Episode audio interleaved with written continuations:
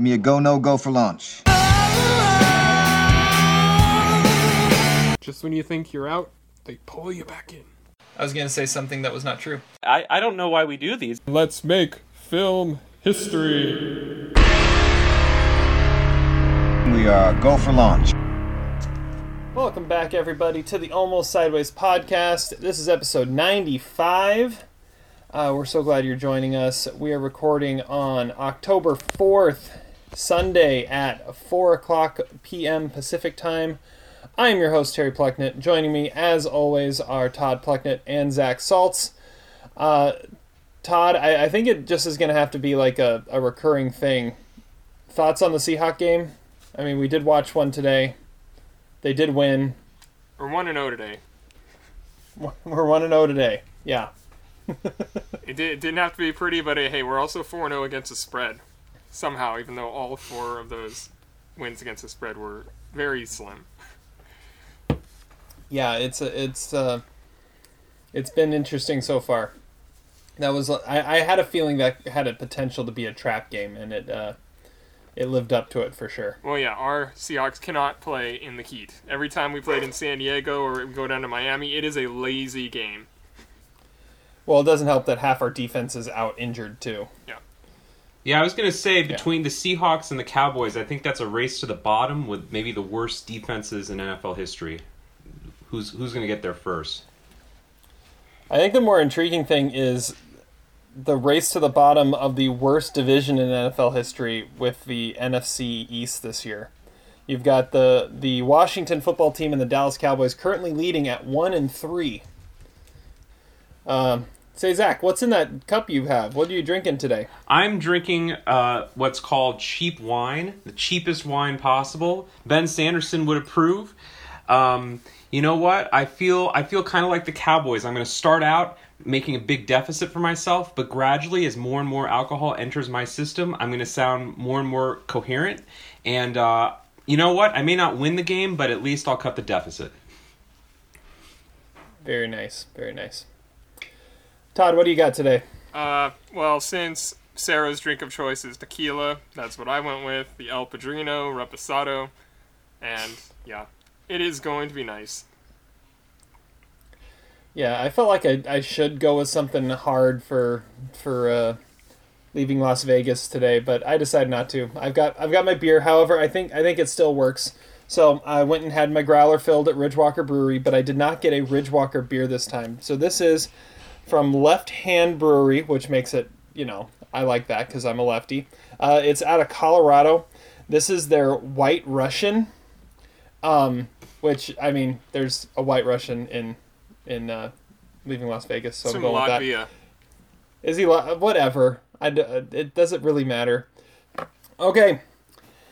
Well, um, I'm so glad you guys are listening uh, and checking us out. Make sure you check out all of our other episodes. Uh, we've had a few episodes of Daily Notes post over the last couple days, uh, including one featuring uh, our very own Zach Saltz talking about Addams Family Values. I listened to, well, I didn't listen to Addams Family Values part, but I listened to the first half where you guys just kind of ranted on and on for a while. And I gotta say, That's it was awesome. It was a great conversation. Yeah, I was also intoxicated during that podcast too, but um, that that that was fun. Yeah, yeah. Todd, do you have anything to say about that? What was it? Well, yeah, it was.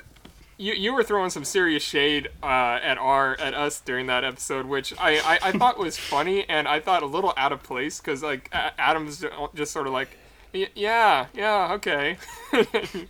uh, you like uh, you like go off about you know how, how what, what movies we grew up watching and how we we're, we're not good enough to understand the brilliance of Addams Family Values because we watched Jurassic That's- Park as kids. That is not at all what I meant by that. I, I didn't mean it to come off that way. I, I believe that Addams Family Values is just as stupid or as incoherent as Big Big Top Pee Wee or whatever you watched when you were kids. But like, I just it's it's it's so tough because I couldn't I couldn't make that like an assignment for you to watch after trivia because obviously you wouldn't like it. You have to grow up and have that unique bond with it. But uh, I didn't mean to throw too much shade. Really, what I was throwing shade at was, you know, Terry giving me shit for changing my star ranking of Crash to zero stars. I hate that stupid movie. But uh, yeah, I, I, I- I do hear what you're saying though, Todd. That's fair. And, and just a little bit of narcissism in there that you're worried about cancel culture by your star rating of Crash. Hey, you know what? I'm a hashtag influencer. Okay, I got followers out there. They know what's going on. I will say I was uh, I I was impressed that I think uh, Adam's Family Values is a much better title for Adam's podcast than uh, Daily Notes as well. Yeah, except was it's a- got it's got the two D's in there though. That's the problem. Adams True, Adams maybe it's like you know a Russ Meyer podcast about Adams family. No, no, never mind. We won't go there. Uh, well, anyways, you can check out that conversation. Also, uh, another conversation that Adam has with uh, Cody Leach from uh, from YouTube and uh, and uh, things like that as well. That just got posted there too. And uh, again, it's all part of Almost Sideways. So if you subscribe to this, you'll get the daily notes as well. Uh, so check all of that out. Okay, uh, let's see here. Uh, Todd, what have you been watching? Uh, so the second best Nicolas Cage movie I watched this week was from 2017, uh, directed by Jonathan Baker, and it's called Inconceivable. And it's about this girl named Katie, played by Nicky Whelan, and uh, she's a single mother, and she meets these uh, uh, two parents, Angela and Brian, played by Gina Gershon and Nicolas Cage. And they have a daughter around the same age as she does, and so they hire as a nanny and have her live in the guest house. But Katie's got this like really uh, mysterious dark past, and the the details of which sort of slowly get revealed and ruin the lives of basically everyone involved in the movie. Uh, it's a really weird movie. the The eventual twists and stuff are are simultaneously like outrageous and predictable, which i I, is kind of weird to think about. Uh, it sort of reminded me of the ABC show Revenge because it's like a violent soap opera kind of, but it looks really good and it's really like sexy. It's also sort of reminded me of like a Simple Favor or like a steamy 90s thriller like a perfect murder or something like that the women in the movie are crazy though and Nicolas cage is the one who's like sitting there trying to put up with them and uh, maintaining his cool i don't even think he raises his voice in the movie but uh, Faye Dunaway's in there too randomly, and like this WWE star is like the fifth billed. It's kind of it's kind of a weird a movie. Nicolas Cage is totally out of place, but supposedly only signed on to the movie just to like support the women because they couldn't get a star in in the lead role, so they needed a name to attach to the movie, and it was Nicolas Cage, even though he's like the fourth main character. The movie is trashy, but sometimes you need some good trash. Uh, you can just sit back and turn off your critic brain and just like enjoy something campy. Uh, it's like a two and a half star movie, sort of like a cross between Snake Eyes and The Family Man. yes, that's what we've all been hoping for. Snake Eyes meets the Family Man. Oh man, that's that's beautiful. Todd, I have to ask you too. How how excited are you for next month, Jiu-Jitsu, coming to Amazon Prime, Oh, I'm all the over new that. Nicolas Cage movie? Yeah. I know. I, yeah, I, I was. I, I. I've been keeping track of like all the ones that he has in development, so that I could actually review a new Nicolas Cage movie at one, some point, or we can as a group. There you go. Yeah, Adam posted that on Twitter this week, and I was like, "Wait, that that's that's for like it, the poster even looks like like fan art photoshopped." I'm like, "No, no, this is a real a real thing." Okay, Oh, the thing I didn't know I needed in my life. Wow, and of course Frank Grillo's in it. That's perfect. Yeah, Frank Grillo's in it too. Definitely on brand. oh so yeah. Todd, oh yeah. Todd, do you notice like a discernible difference in the quality of movies that like Nicol- where Nicolas Cage is first billed, or like versus the movies where Nicolas Cage is an and Nicolas Cage, like third or fourth billed? Well, in in the uh, I don't know. I guess in the movies he's made in the last five years, all like thirty-five of them. I I guess yeah. The the ones where he's in the lead role definitely have a, a distinct style to him. But like all the other ones, I feel like he just I don't, I don't even know if they're just like interesting scripts or he just got paid enough money to appear in the movie. But they're not. Yeah, they're definitely not as good. Like Inconceivable is is interesting and it's fun to watch. But I mean, it's not necessarily because of Cage. I, I actually I just kind of genuinely like those like steamy thrillers. That's All that's, right. that's interesting. He's also in something called The Unbearable Weight of Massive Talent, which is about him agreeing to have an appearance at a billionaire superfan's party and then gets cast in a Tarantino movie. That that feels like that's made up. he's trolling us, right? I remember when that was first announced. I was like, I, I mean, I okay, let's do it. It's like what what what are we? Ta- I, all right, I'm in. I, I'm, I'm an easy sell with Cage. Oh, that's awesome. That is awesome. Okay. Uh, let's see here. I'll go next uh, for what I've been watching this week. Um, so, my anniversary watch is from 20 years ago. It was nominated for one Oscar. That was Best Documentary. I think I'm the only one that's seen any of the documentaries from 2000. I'm pretty sure that's how it is. Uh, anyways, this movie's called Long Night's Journey into Day. Uh, it is directed by Deborah Hoffman and Frances Reid and it is looking at um, the uh, the end of apartheid in South Africa and really examining the Truth and Reconciliation Commission that they put together to kind of um, heal their country after apartheid ended, where uh, people who committed political crimes could uh, apply to the commission for amnesty, and they would uh, they would go and confess their crimes, and if they could show that they were truly remo- remorseful for them and they were 100% politically motivated, then they would be um, given amnesty and they wouldn't be charged for their crimes. And it follows four different stories, uh, kind of working through that process. Uh, you have one where uh, a group of of uh, of black men uh, killed a white woman um, and it turned out that white woman was uh, an American student that was uh, living in South Africa.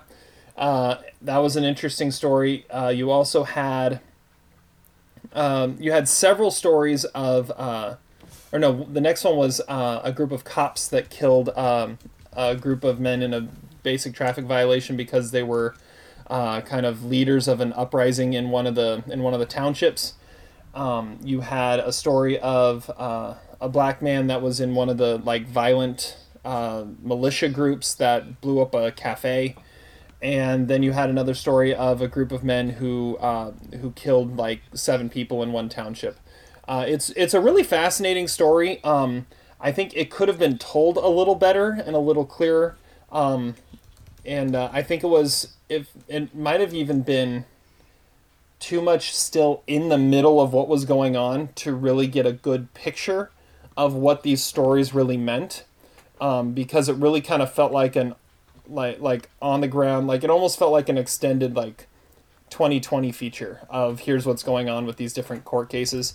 Um, so because of that i'm giving it two and a half stars but it doesn't mean that it's not an important story to tell. And uh, what i really took from it is looking at what south africa did by establishing this truth and reconciliation commission coming out of something like apartheid uh, has really helped make that country into something for the better.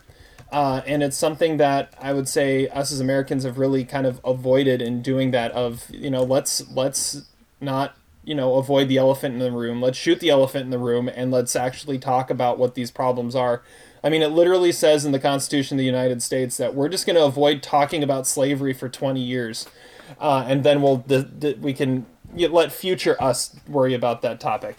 Um, that's not what South Africa did. South Africa went after it when they decided, you know, this is over. Now we've got to heal our country, and they actually worked to do it. And this movie is a great picture into some of what they did to do that. So for that alone, it's worth a watch. Uh, I wish the storytelling was a little bit, little cleaner, a little crisper.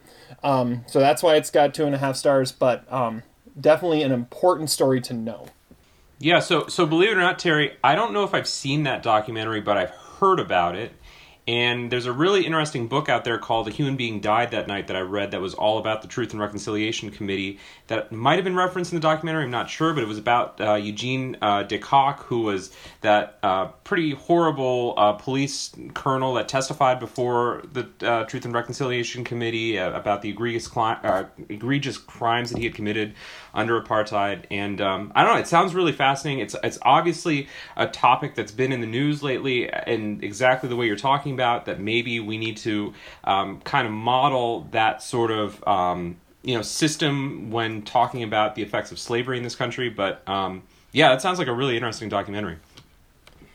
Yeah, there, I mean, there's a reason the co- the topic never goes away here, and and in in 20 years, it feels like South Africa has made more progress in that in that area than we have in 150. So uh, I, I think it, it's worth at least looking at. Um, I found it on Kanopy, so if you've got Kanopy, it's pretty easy to find. Um, and it's it's like maybe an hour and a half, so it's a fairly fairly quick watch too. So um, so worth checking out uh, for sure.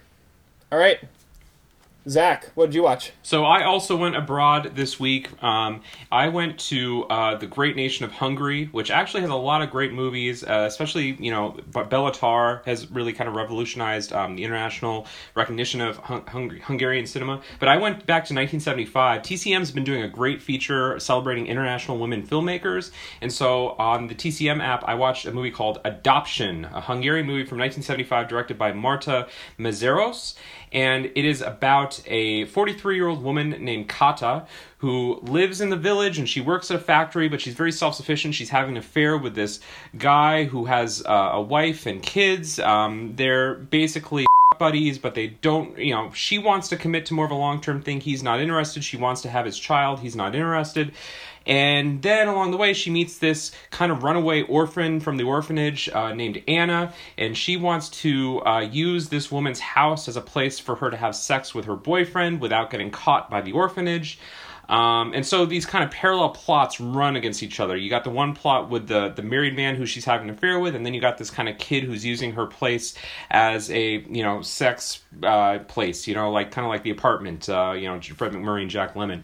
Um, it's an interesting movie. It's obviously very much in the Eastern European style, very much uh, critical of the you know kind of Stalinist uh, Soviet regime that was going on and uh, it's it's a very bleak movie. I would say it's more accessible than some of Béla Tarr's movies. It doesn't really have those long takes, but it is in black and white, and there's not a lot of dialogue, and you kind of have to read between the lines about what the characters' motivations are, and also how this sort of state-sanctioned, um, you know, misery uh, as a result of these economic circumstances really leads these characters to have no choice in their in their actions and their agency.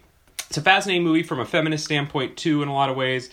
Um, I give it three stars. Again, Hungarian cinema, very bleak, not uh, obviously the most commercially appealing cinema, but I appreciate that TCM is looking beyond just American women directors and really focusing on these Eastern uh, European women, many of whom had um, some prominent films in the 1970s. So the film is Adoption. It's on, um, you know, uh, TCM. Obviously, you know, it, it, I believe it won the Golden Bear at the Berlin Film Festival in 1975. It's a cool movie, definitely worth checking out, uh, but probably not like you know to get excited over. It's really pl- pretty bleak and depressing. But uh, for what it's worth, I enjoyed it. Good times all around. Nice, nice. So I will say, I uh, as I was updating our website, almostsideways.com, check it out, um, and looking at what came out this week. Uh, there are a lot of really fascinating international films that uh, debuted on Netflix this week. So um, worth worth looking at that, worth checking that out. Um, like I I found like four different ones that came out this week from everywhere from Nigeria to Malaysia to um, oh one of the Scandinavian countries. I don't remember which one. So yeah, there's some really interesting stuff that came out this uh, this week on there. So that's one thing that I got from what you said. Second thing is um, something else on the TCM app that I found this week is another film that I watched at the same time I watched Countdown. Uh, and that is another uh, space movie that I remember very little about, but it came out around the same time. It's called Marooned. Marooned. Yeah, I saw that on, available on, on TCM as well. Yeah, yeah. I, it was. It came out in December of 1969, so it came out after the moon landing, but it was obviously written and filmed everything before. Uh, and it's got Gregory Peck. It's got uh, Gene Hackman. Um, those are the main two recognizable faces in it. But um, yeah, a very young Gene Hackman before he really was a big deal. But um, yeah. So Marooned, So- if you want another random space movie. Listen, Terry, you got to know the trivia behind that movie, right? That is what Marilyn Lovell watched prior to the Apollo 13 launch that led her to have a nightmare about Jim Lovell. Did you know that? She had seen that movie, and that's why she had the nightmare. It was the night. It was, I believe, the night after she saw that movie. That's when she had her nightmare. Or maybe I'm just making it all makes up. I could That- be making that it all would- up. I've, I've been making stuff that- up already tonight about uh, you know t-shirts in Vegas and stuff, but I believe that is a true story. It makes sense because I mean it came out in December 1969. I mean Apollo 13 was April of 1970. Right. Um, it would make sense that she would go see this movie. Right. And, in, in the, you know he went with in the Corvette, and uh, the kids had a lot of work that week, and uh, you know they were coming back. You know Henry, you know, and uh, th- they had been at Marooned, right? Maybe I'm I'm mixing up the Gosh. chronology a little bit. That's, Conspiracy that's theory. fascinating. I like that conspiracy theory. All right. Well, let's move on uh, and get into our uh, our featured review this week. And our featured review is another brand new Netflix movie that came out this last week, and that is The Boys in the Band. I couldn't care less what people do as long as they don't do it in public. No, it's the delivery boy from the bakery. Ask him if he's got any hot cross buns. Where the hell could Harold be? Happy birthday. You're late. Oh, Michael, you kill me. When he's sober, he's dangerous. When he drinks, he's lethal. Uh, Zach, I'm going to you first on this one. All right, Uh, so- tell us all about The Boys in the Band and uh, what you thought. So The Boys in the Band is a remake of the 1970s sort of groundbreaking William Friedkin um, movie, and which itself was based on a play, I believe, that premiered on Broadway. Um, it was kind of groundbreaking in the sense that it, it would it uh, you know for a 1970 movie it was pretty shocking to have um, an all gay cast with all all gay characters. And so um, this is a remake that's directed by Joe Mantello produced by Ryan Murphy and has uh, basically an all gay cast not just of the characters who are gay but also the uh, performers in the movie are out in uh, in real life. And so um, it tells the story of one night at uh, Michael's apartment. Michael is played by Jim Parsons in the movie and it is a birthday party for the character of what was his name again? I'm sorry, the uh, Jack Harold's birthday, played by Zachary Quinto, and um, it's uh, sort of a uh, who's who of different sort of um, gay archetypes. That's maybe my criticism of the movie. You have the sort of closeted figure, you have the bi figure, you have the figure who's very promiscuous and flamboyant. But anyway, they all sort of come together at this uh, sort of birthday party, and there's a lot of sort of intense emotion and some really shrouded um, antagonism and hostility a little bit, and kind of all comes to the surface. And then the second half of the movie is really where they uh, play this game where they have to call someone up on the phone and um, tell them that they love them, which in 1968, when this movie is set in New York City, would have been pretty risky because of the sort of anti-sodomy laws that existed, and of course the, uh, you know, the the the um, risk that you ran when you were publicly out. Um, I really enjoyed this movie. I thought it was actually. Um, I have not seen the original Boys in the Band, but I really liked how the characters had some interesting backstories in it, and you got to kind of know them as you went along. And yes, I agree that the flaw of this movie is that the characters are kind of neatly packaged in archetypes. However, if you kind of look past that, you can see that the movie's kind of, I, I think, cont- uh, very contemporary in a lot of ways, dealing um, again with issues of being out in the community, but also the feelings of self worth, uh, of lack of self worth um, that I'm, uh, yeah, I'm sure a lot of gay men feel. Um, I thought it, it was actually a very well produced movie, given that it's all limited. It, it never felt stage bound, even though it all takes place in one setting. And um, I thought it was, you know, it, it was fine. I don't think it's necessarily an Oscar movie, but um, it was an enjoyable watch. I liked all the characters in it. I thought it had a pretty interesting message, and uh, also at times it managed to be quite funny too, with some really standout performances um, by Jim Parsons, Matt Bomer as uh, his boyfriend Donald, and um, particularly I would I would I would say Andrew Rannells and uh, Tuck Watkins as Hank and Larry, who are this couple that are sort of going through some some issues in their relationship. So um, I really enjoyed it. Solid three star movie. Uh, really a movie that was fun to watch more so than it was actually a truly great movie. So I really like these characters. Solid thumbs up. All right. Todd, what's your take on this one? Uh, yeah, I agree with a lot of what Zach said. I what's interesting is the movie is listed on IMDb as a drama, and I don't really feel like that encapsulates what it is because there are a lot of like really like cheap zingers, especially early on. Like the movie is pretty funny, and uh, especially like the Gigolo guy that comes, like he's like a great, Yeah. amazing Larry Big Tim High Roller character. like he keeps the movie from going on like full on depressing because it's it's like.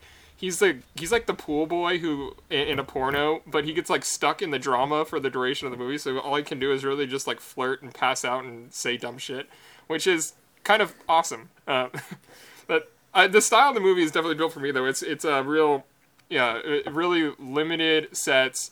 you know, rambling conversations, really obviously dialogue heavy, and the dyna- dynamics of the characters really are established early on, so they could just let them breathe as it goes along. So like in the first like 20 minutes, like you already know everything you're gonna know about these characters, and I, I like that, it, which kind of made it seem like a, a like a Neil LaBute movie or something like that, which I guess is as high of praise as I could give a movie like this. Like, and Jim Parsons is awesome. Like he, he really shows his range, and I didn't even know he had that range.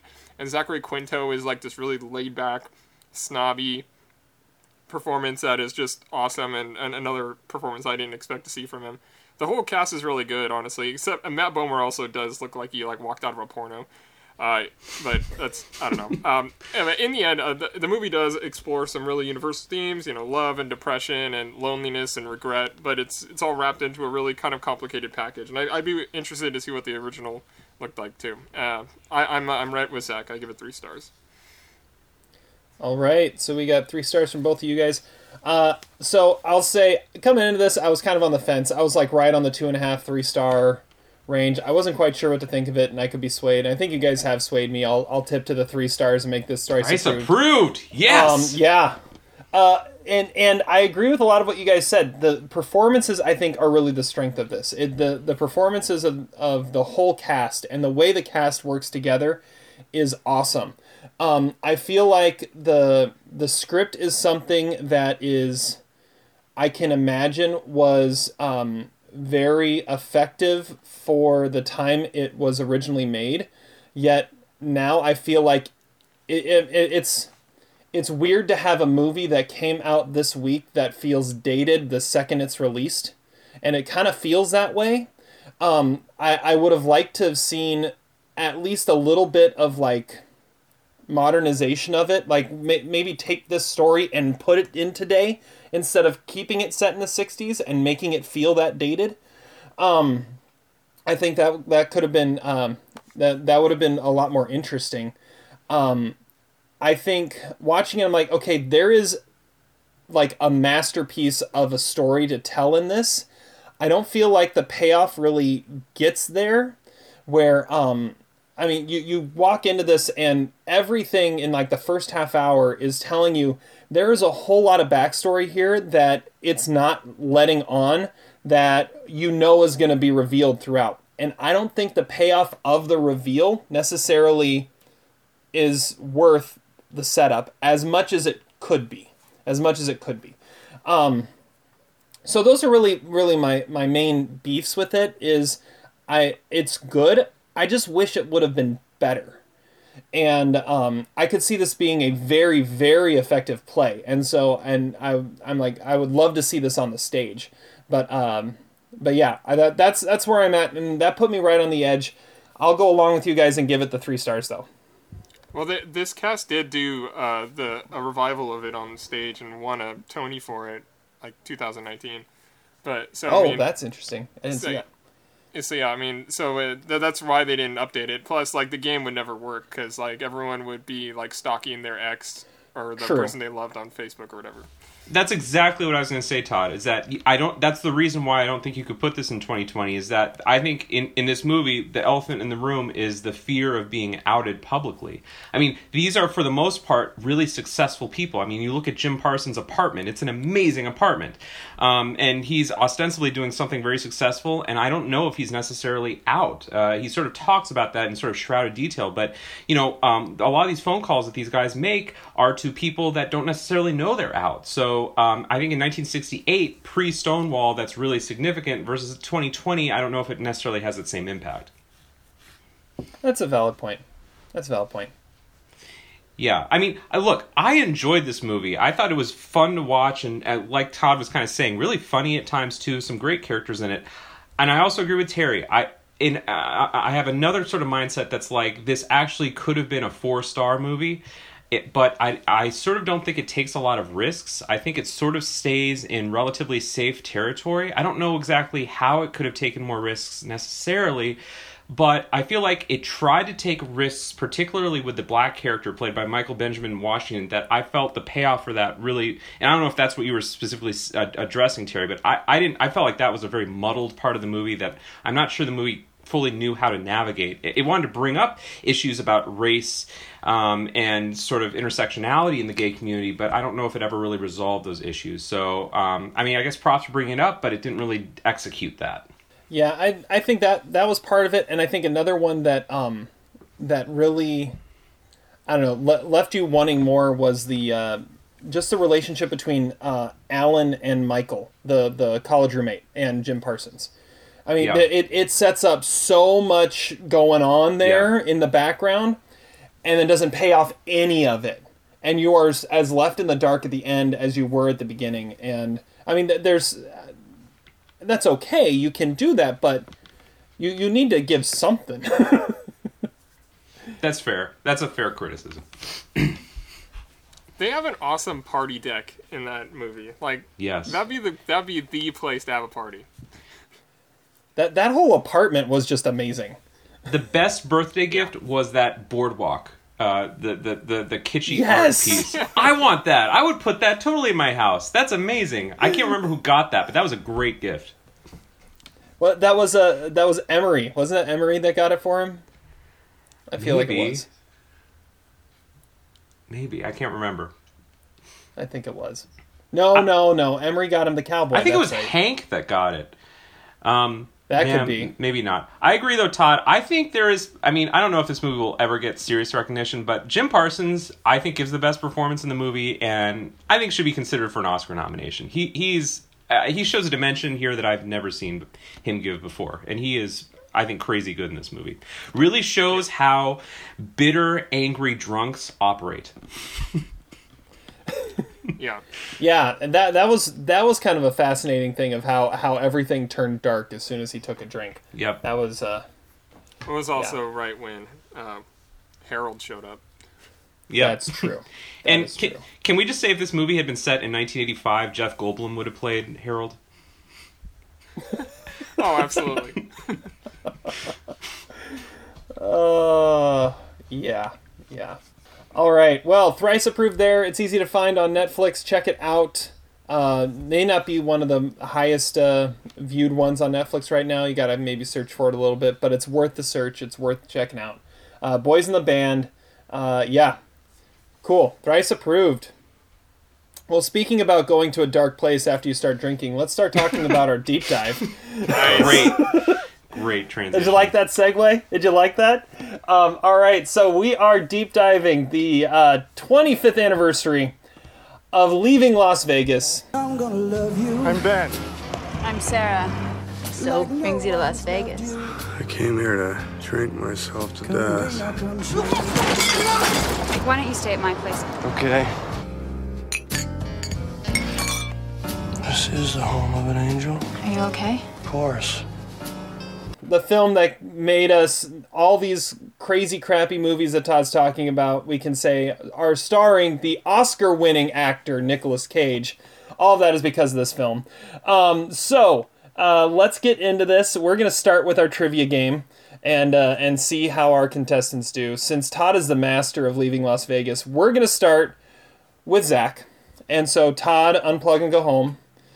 And uh, Zach, here we go. All right. Isn't it So- surprising how oftentimes the so-called expert on these movies doesn't win trivia? Like you know, beat me in it- Clueless trivia, so That's true. It's true. It, it's it, it's it's weird how that happens sometimes.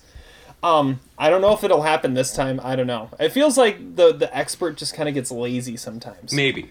and Yeah, then and then that where where the one that has isn't as well uh, versed in it is like really paying attention to a lot of details. Okay, so uh, this this quiz is worth 18 points, and it is 18 questions. So Let's let's, get it. into it. First question: uh, What did Ben get the credit for writing but was fired from? Bay of Pigs, That a is movie I want to see someday. Yeah. Um, where does Ben live in L.A.? Uh, no clue. Uh, yeah, Pacoima. Ju- ju- Yeah, well, the the only reference we get to it is he lives in a house on the beach. Oh. Come on, That's it. man. You could have phrased that question in a much better way. Like, where does he tell Terry That- he lives? That, that, that, that's all you get. Okay. Um, I did everything I could to come up with um, a trivia question surrounding every specific mention of alcohol during this movie. So here's the first okay. one of those. Number three, what drink does Ben want to have with the bank teller? Uh, God, I I don't I have no clue. Uh, v- vodka tonic, Bourbon. bourbon. Okay, That, that's the one where he wants to like, bourbon all you know, over her body. pour. Yeah. Yep, Okay, yep. that makes sense. Uh, number four. This is a, this is a trivia question from my wife as we were watching it. She kept on saying, "Ooh, this would be a good question." So here it is. What color is Ben's coffee cup when he gets fired? it's a great question. I have no clue. Blue. It's it's bright red. I mean, that's the only Okay. reason I actually did it is because it is kind of stands out like a sore thumb Okay. in there. Uh, what is the name of the hotel Ben stays at in Vegas? The Whole Year Inn, or the whole year That in, depending on how your sobriety. Exactly. Uh, what drink does Ben offer Sarah when he first introduces himself on the strip? Oh God! I mean, these drink questions are gonna kill me. I have no clue. Bourbon? Uh, no, beer. probably not. That's the one time Beer? he's Okay. drinking beer. Okay. Uh, number seven. What drink does Sarah request when she first goes to Ben's room? Uh, is it the drink that Todd is drinking? Can I can I say Yes, that? Yes, it is. All right. Uh, I'll give it to you. It's tequila. There we go. Uh, next question. What did Sarah order when trying to seduce R. Lee Ermey? Oh, uh, pina colada. It looks Oh, like a I'm pina give- colada. I'm gonna give you half. It was a margarita, but you're right. It does look like a pina colada. Um, I'll give you that. Uh, let's see here. Next question. Uh, what did Ben and Sarah have when he took her out to dinner? Spaghetti. That is correct. But he, but you know, he doesn't eat it because it's too salty. Yeah. Uh, what is Ben's one condition on him and Sarah being together? He can, she can never ask him to stop drinking. As I take another sip, that is correct. Um, what was uh, the man holding when Ben fell asleep at the gate to Sarah's apartment? What was the landlord holding when Ben fell asleep at the gate to Sarah's apartment? Wasn't it like a swimming pool net cleaner thing? It was a golf club. Oh, okay. And then, and then he was like trying to pass it off like he was practicing his golf swing as they were right. walking into the. That's yeah. right. With Laurie Metcalf. Yep. Yep, yep. Uh, next question: What does Ben try to order at the blackjack table? Oh, I, I- no clue. I couldn't hear the sound in that scene. It was a Bloody Mary. There we go.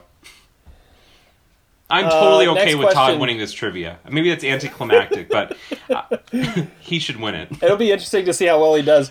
Uh, next question: Whose face is on the top of all the cabs in Vegas? Oh, the guy with the uh, the mullet, red mullet. Red mullet is correct. We need to talk about him. Who is actually Mike Figgis? Yes, I read that. We'll talk I about read him. some more. Uh, yeah. a lot of Next thoughts. question: What what does the girl in the bar order before her boyfriend punches Ben? Oh God, I, I have no clue. I don't know. It's a it's a rum and coke. Okay. Uh, when Sarah asks how uh, Ben feels after he was punched, what does he say? When so this is after the the headbutt. After after he was punched and he uh, shows up at the apartment with He's- a bloody face. I know and she, says, "Are you?" She asks if he defended a, a girl's, or he says he defended a girl's honor. Does that yeah, count? and she says, "Yeah, no, No. She I- I says, don't "How are you feeling?" And he says, "Like the know. cling clang king of the rim ram room." Wow, I'd be impressed if Todd got that. That'd be like Yeah. next level. All right, next question: What movie are Ben and Sarah watching at the Desert Motel? The Third Man, which I actually had to look up. I had to look it up too. I didn't remember that scene. uh, next question: Ben showers with two bottles of what? Uh, isn't it vodka? It's vodka, yeah. And the last question I'll give whoever gets the closest. According to IMDb, how many Best Actor awards did Nicolas Cage win for this film? Nine. All right, so we'll see who gets closest on that one. Who on who gets the point? It's probably right. higher. Okay, so uh, we have a uh, an 18 point quiz. There are 18 questions. Uh, Zach and one of Zach got eight and a half points with one pending. Okay. So, and he he said he is fully content if you end up winning this because uh, apparently it was pretty tough. Okay, uh, first question: uh, What did Ben get credit for writing but was fired from? Bay of Pigs. That is correct. Uh, where does Ben live in L.A.? There's one reference to Come where on, he re- lives. rephrase it, Terry. That was a weird way of asking that question. What? I'll rephrase it. Where does he tell Terry that he lives? Uh, Oh, okay. Never mind. I thought I thought that would clear it up. I don't know the the east side. I don't remember. In a house on the beach. Oh, on the okay. What? That's, what I mean. That was a, such a weird question. I, I had to, On had to the try to find a way to re- yeah i had to try to find a way to reference that line okay so uh, this next question starts a trend of questions for the rest of the quiz i tried to find ev- uh, come up with a question for every reference to a specific cu- type of alcohol throughout the entire film so uh, this question what does uh, what drink does ben want to have with the bank teller oh, uh, a Bloody Mary. that is incorrect it's bourbon bourbon all over her body Oh, when he's recording himself. yeah yeah Oh, as he's okay. watching the bank teller well, okay. Yeah. Uh, what color? This this question is from is from Cassie. She uh, she kept on ask uh, giving different references to questions and saying, "Ooh, this would be a good one," and I decided to throw this one in. Uh, what color is Ben's coffee cup when he gets fired? It's very prominent in the scene, actually. That's that's why I asked the question. I'm gonna say blue. It is bright that's what I red. said. What is the name of the hotel Ben stays at in Vegas? The Whole Year Inn. Yes, that is correct. Uh, what drink does Ben offer Sarah when he first introduces himself on the strip? Uh, gin and tonic. I don't know. He pops out of the car with a can of beer in his hand. Oh, okay, that's when it's a beer. Yep. Uh, what drink does Sarah request when she first goes to Ben's room? Tequila. Tequila. A shot of tequila. That is correct. Uh, what did Sarah order when trying to seduce R. Lee Ermey? Uh, margarita. Margarita is correct. But it That looked was like Zach's a half a point. pina colada. Yeah, he said it looked like a pina colada, so I gave him half a point because it did look like a pina colada. Um, what did Ben and Sarah have when he took her out to dinner? Margaritas. What food did Ben and Sarah have when he took her out to dinner? Oh. Mexican food. Uh, spaghetti. They went to a Mexican restaurant. and they had spaghetti. no, it was like a pirate place. It Yeah, a it was- pirate. I think it was. Treasure Island. yeah. Uh, what is Ben's one condition on him and Sarah being together?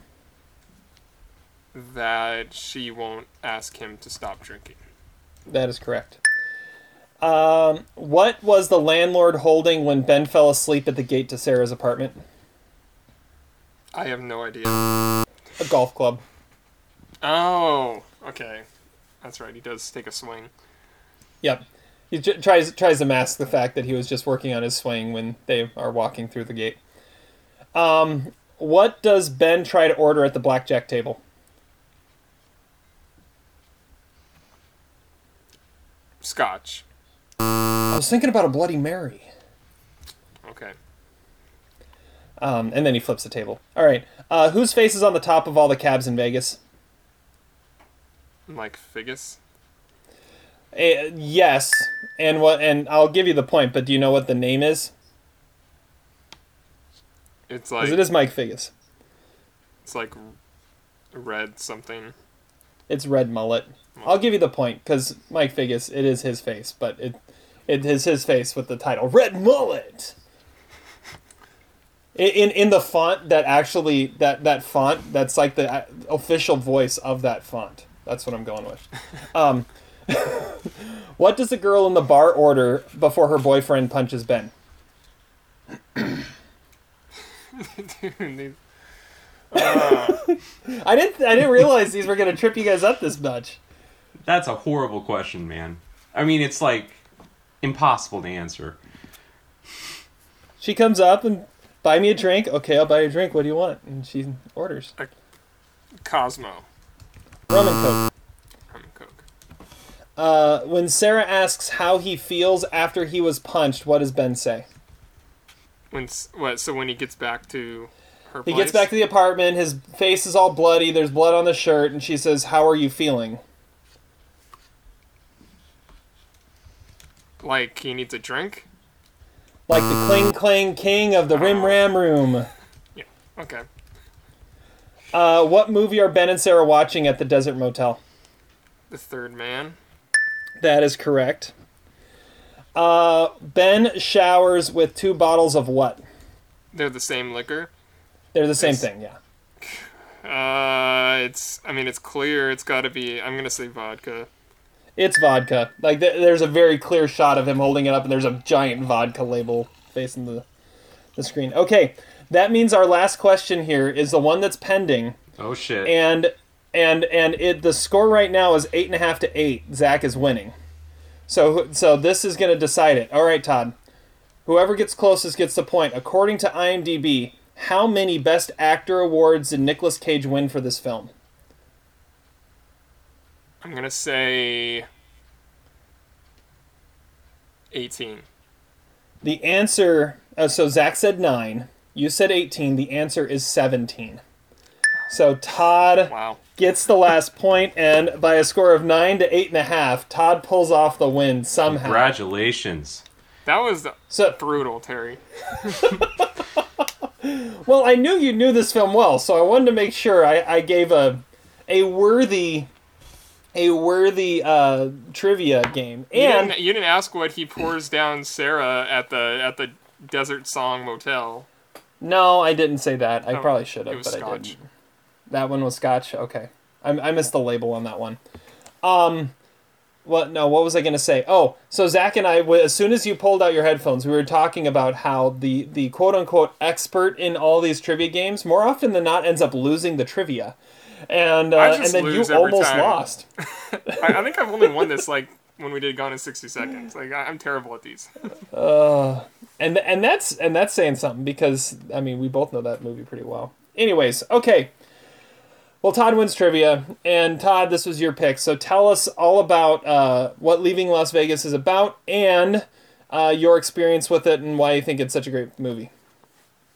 Okay, uh, Leaving Las Vegas is based on the novel by John O'Brien, which is an amazing book. It's it's in two chapters actually. It's just one chapter is about Sarah and one chapter is about Ben, and it's like it's like just pure poetry. And adapting that into a movie would be hard enough, but making it into this movie is even more impressive. It's it's about a guy named Ben Sanderson who is a Hollywood screenwriter who it appears uh, his wife left him because he drinks too much, and so it made him drink even more. And then he gets fired from his job, and he decides he's going to move to Las Vegas to drink himself to death. But he meets this prostitute named Sarah, and she is just amazing.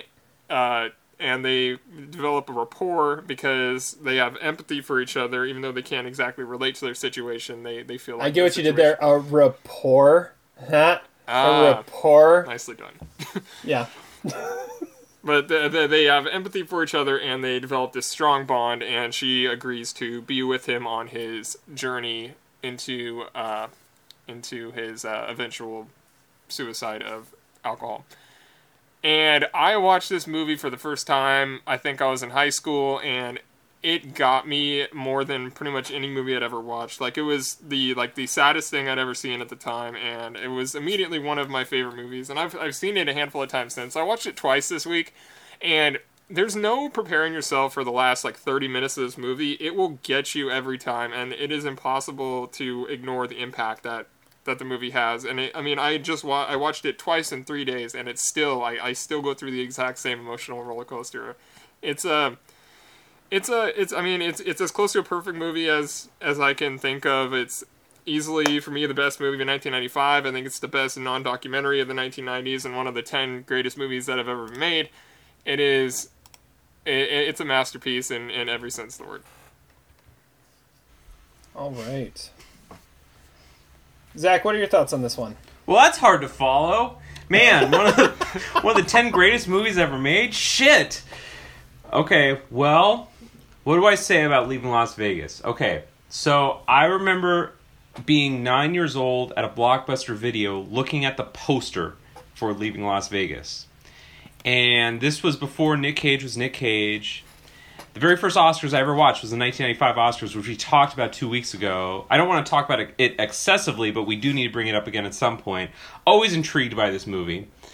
Um, I think what happened was I saw the Siskel and Ebert episode when they reviewed Matchstick Men, and Ebert, of course, loved that movie. Excuse me, Ebert and Roeper, and they actually showed a scene from Leaving Las Vegas. It was the scene early in the movie when Ben is drunk, and it's a scene with Richard Lewis, and they're at that kind of get together at Musso and Frank's, and he gives the guy a massage. And I was like, holy shit, I gotta see this movie sometime because it looks awesome. And I did see it, I did love it. I don't love it as much as Todd, and that's all I'm gonna say right now. So g- go for it, Terry. Well, I gotta say, the reason why I originally watched the movie was because Gone in 60 Seconds was my favorite movie of all time, and then uh, but I watched the Inside the Actors Studio about Nicolas Cage because I watched everything of Nicolas Cage at the time. I was like, oh, he won an Oscar. That's interesting, and I didn't even care about the Oscars, and that's why I eventually watched this movie. So that uh, evolved into him just being not just like my favorite movie star, but like one of my favorite actors. So uh, I think before I, I watched this a couple nights ago. I think that was the second time I've ever seen it. I, I watched it once, probably at the same time Todd watched it for the first time, and um, and I never watched it again. And I don't I don't even know why. Um, I liked it. Um, I, I'm looking here. I, I gave it three and a half stars. After watching it again, it probably deserves to move up a little bit. Um, but in my rankings of 1995, I have it right next to Mr. Holland's Opus, and I feel like that's it, it may be it may need to go up a little bit. It's right below Kids, um, which is another you know completely bonkers movie in a completely different direction. Um, but 1995 is a great year too, and so it uh, it probably deserves to be up a little bit. It's sitting right now just outside my top 10 of the year. Um, it might need to sneak up into it. I'll have to play with that in my head a little bit. Um, but uh, I think I, th- this absolutely establishes Nicolas Cage as a legitimate actor, and um, and really, it's after this that he becomes the the movie star, right? I mean, it, the next year he does The Rock, and then con- like this is this is what makes Nicolas Cage, Nicolas Cage. Um, and uh, it wasn't until until this movie and his Oscar win for this that that everyone really recognized the star power he had, and uh, and for that alone, this is this is noteworthy. But I, I think the the film is is a remarkable achievement as well. Um, so let's uh, let's talk a little bit Zach, you mentioned the, the well, Oscars a little bit. hold bit. on. I, I, just want I want to clarify one more thing. I'm almost identical to Terry where I rank this movie. Going into watching rewatching it, I had it my number 8 movie of 1995, right around Mr. Holland's Opus. I'm right in the same territory as as Terry. I'm right around Kids as well and Heat and uh, 7. 1995 is a great year, but uh, it yes, was. Li- yeah, yeah, I'm looking at it. Kids, Mr. Holland's Opus, and Leaving Las Vegas are my 11, 12, and 13 of 1995. And it, so. it, Todd, would you say it's? I mean, if it's your top ten movie of all time, it would have to be your number one of '95, right? Yeah. Oddly enough, my number one and number three movie of 1995 or movies of 1995 both have R. Ermey and Laurie Metcalf. because Wait, Story. what's the other one? Toy oh, Story. Toy Story. oh, okay. Good call. That's really funny. I, I like how how 1995. I mean, like we said, 1995 was a great year for movies because like Leaving Las Vegas is like a top 10 all time movie for Todd. Yet Zach and I, I mean, Apollo 13 is like a top five all time movie for both of us, and that was 1995 as well. And so it just shows just how good of a year 1995 was. So let's talk about the Oscars a little bit because he wins the Oscar. Um, and Leaving Las Vegas has four Oscar nominations, and and I'm gonna defer to some of the Oscar experts that are not me on this on on this podcast. So it is nominated for four Oscars: actor, supporting actress. No, best actress. Or a- actress, actor, actress, director, screenplay. Todd, has that ever happened and not Oscar also? Or not best picture? Or picture? I Uh, mean, yeah, not picture too. Well, my man Godfrey uh, did My that. man Godfrey. got non- My man all four, Godfrey. all four acting categories: director and screenplay, but not best picture. And that was when they still had, you know, ten. So that makes even less sense. But no, I mean, it, it, it's com- it's completely ridiculous that you could have that combination without best picture. I mean, it would never happen now. I at least I, I think that'd be almost impossible now. But Yeah, I don't think that could happen. I mean, I, I think it should have gotten several more nominations. I think it, I I mean, the cinematography uh, is I, I is pretty astonishing, and I, I guess they didn't get any uh, permission to film where they shot, uh, like when they were on the strip. So they were just like guerrilla shooting, like randomly in the streets, uh, like one take, so they could so they wouldn't get caught by the cops and stuff. Like I mean, and, and it looks beautiful, and it's the it's the cinematographer who actually did your guys' favorite thing of the year, Hamilton, which I, I think is odd because I I can't see the similarities at all. And it, I also think Mike Figgis' score is one is one of the best scores of the '90s. Like it, it that that music is forever in my head. And I, I, I, I don't know how they couldn't they could have especially when they had two categories at the time for score. I, I, I can't see how it would have gotten overlooked. Yeah, it is a brilliant score. That that's a great point. Yeah, I I, I, I think it's uh it's really strange. However, at the same time, I feel like leaving Las Vegas it feels like a very not Oscars movie too. And and uh, maybe maybe it was it, it split some votes with the other Vegas movie of the year, Casino. I mean, I don't uh, I don't know. I, I don't Casino know, but only it got doesn't. nomination. Yeah, and What are you talking about? The one other Vegas movie? You're forgetting Showgirls, man. Oh, I'm sorry. And Showgirls. Don't- There we go. Don't forget it. That's that that one French guy's number one movie of the '90s or whatever, right? Yeah, Jacques Rivette. Yeah, the 90 year old French director from the New Wave. Uh, that's that's the first Jacques Rivette uh, shout out we've had in a while. Um, but yeah, uh, I I find it interesting. You look at both of the uh, both of the actor wins that year are are two of potentially you could say two of the coolest movies of 1995 that don't feel at all like Oscar movies because you have Nicolas Cage in Leaving Las Vegas and you have uh, Kevin Spacey for um, for The Usual Suspects.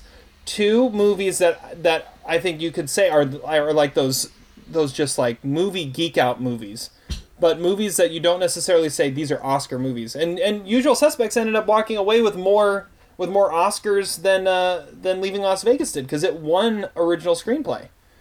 I'm not really convinced Leaving Las Vegas isn't an Oscar movie though, because other what what other reason what would or what what category would you put it in? Kind of. I mean, I guess Yeah, I, I- I, I would say it's in like that like Foxcatcher kind of realm where it's like this this really disturbing piece of art and. Like I, I don't I mean if the Oscars don't recognize it then who is going to? Is it was such a low budget movie too. That's a good point. That's a good point. But uh, yeah, it's kind of it's kind of in that in between. Um, and we talked about this a few weeks ago when we when we did our deep dive of Braveheart. Um, of, I mean, if if this if this vote were to happen now, and we talked about this then, but that was more in the context of of does Braveheart get left out? Now let's look at it more of if the Best Picture vote were to happen now, how does Leaving Las Vegas get in? And what else gets in? Does the usual suspects get in? Well, that, yeah, I mean, I think we talked about that. The screenplay win is telling, and that I would think that that that ha- that would have to be a Best Picture nominee. But I mean, especially if, if we're going on the 5 to 10 scale like they have now. Um, Zach, what do you think? Oh yeah, I think it's absolutely gets nominated for Best Picture, and uh, I think it might even win Best Screenplay in a revote for the 2020 Oscars. In part because of the tragic history of John O'Brien, the uh, original author of the book that Todd referenced earlier, who killed himself, you know, um, two weeks after the movie went into pre-production, and so I think that that sort of you know personal story has impact on Oscar viewers as well. In fact, I'm sort of surprised this movie didn't win Best Adapted Screenplay. What won adapted screenplay that year? It was Sense and Sensibility, right? Emma Thompson. right, yeah, Oh, right. Yeah. Definitely. Now that that is your classic Oscar film. Okay, so here's my here's my trivia que- or uh, conspiracy theory question: If Harvey Weinstein produces this, this movie, it wins Best Picture, right? It has to. I mean, th- th- this is absolutely because this movie is not Miramax. It doesn't get the critical love that it deserves among the Oscar voters. But if it's a Miramax movie, this movie wins Best Picture. I think pretty clearly, right? Picture? Oh, I don't know that it was it would ever win because I mean it, it it is somewhat of a divisive movie. I I mean I because what what did he his movie that year was Sense and Sensibility, right? Well, no, his it, it was Il Postino. That's that's where the Miramax money went all in. Oh. I don't think Sense and Sensibility was Miramax, but like, yeah. So you know, they get Massimo Troisi in a movie that no one really remembers, and Leaving Las Vegas is left off the Best Picture ballot. But I feel like if they opt to produce that movie, it gets a lot more Oscar love. Which and it's absolutely in the vein of the kind of movies that Miramax was producing in the mid '90s. I know we talked about this a couple year, a couple weeks ago, but this is like the most eclectic best picture lineup ever, and I think it's worth saying again because you've got you've got Braveheart, the epic. You've got the technical achievement in Apollo 13. You've got the token British film in Sense and Sensibility. Okay. But then you've got this random Italian thing, and then Babe, the talking pig movie. And and uh, and then with leaving out leaving Las Vegas, leaving out the usual suspects, leaving out Dead Man Walking, leaving out Toy Story. Seven. I mean, Like th- leaving are- out Seven. Yeah. There are so many Like- like top 100 IMDb movies that are from 1995 that were completely ignored by the major categories of the Oscars. And I think it's fascinating to look the best director lineup that year. Only three of the best picture nominees got in. And it's not the three you'd think. Mel Gibson won for Braveheart, and then it was Chris Noonan for Babe, and Michael Radford for Il Postino. And then you had Mike Figgis for Leaving Las Vegas and Tim Robbins for Dead Man Walking. I mean, that you could easily, like, take out Gibson, Noonan, and Radford and throw in, you know, Ron Howard, Ang Lee, and Bryan Singer, and I I don't know if you could find someone that would argue that that was would not be a better lineup. Terry, who would you vote for Best Actor for 1995?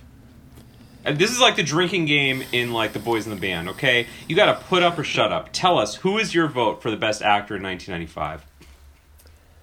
Do I have to go from the five nominated? No, of course not. Okay. Gosh. Um. My vote's Tom Hanks, by the way. It, I mean, That's ridiculous. gosh, For, that's for Toy Story, that's- right? Oh, of course. okay. Well, that makes. That I makes mean, a difference. looking at th- that's such a hard question because I mean Nicolas Cage is amazing. I I think he deserved the win. Um, Sean Penn in Dead Man Walking is awesome. We've already done a deep dive of Richard Dreyfuss and Mr. Holland's Opus. That's an amazing performance as well. Um, and, and of all the performances that like that are like just the heart wrenching, I would say that one that one hits me every time. Um, I would say Massimo Troisi got nominated. He is very good in that movie too, and I don't know if he deserved a nomination, but he's very very good. I haven't seen Nixon. That's a, one of the nominees that I haven't seen.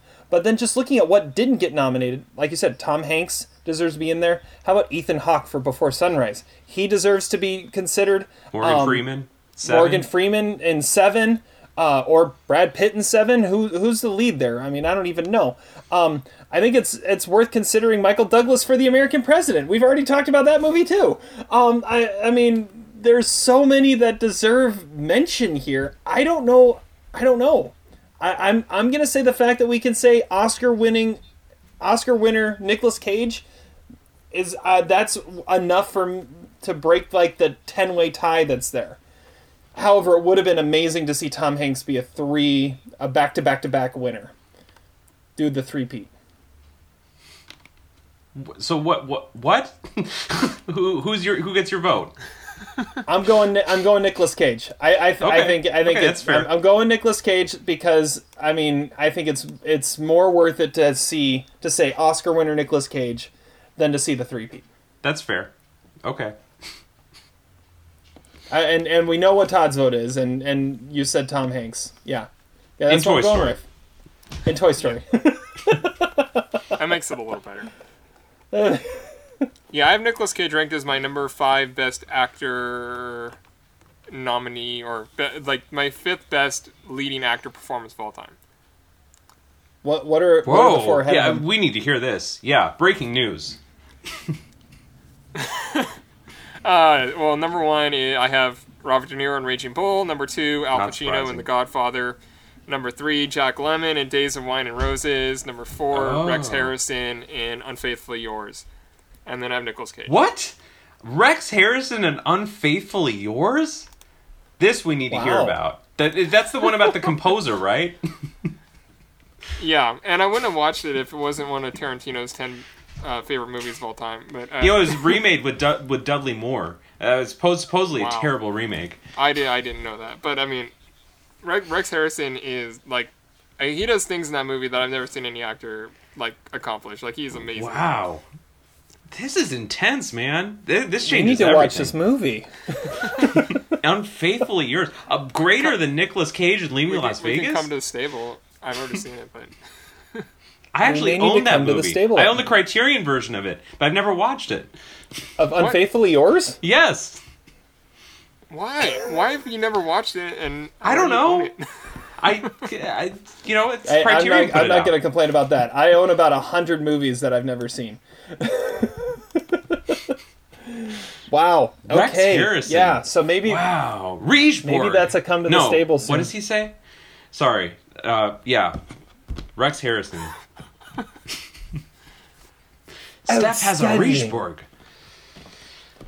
Uh, I, I can't. I, I'm sorry. I can't hear. I can't hear Rex Harrison without hearing Stewie from Family Guy. That's. I mean.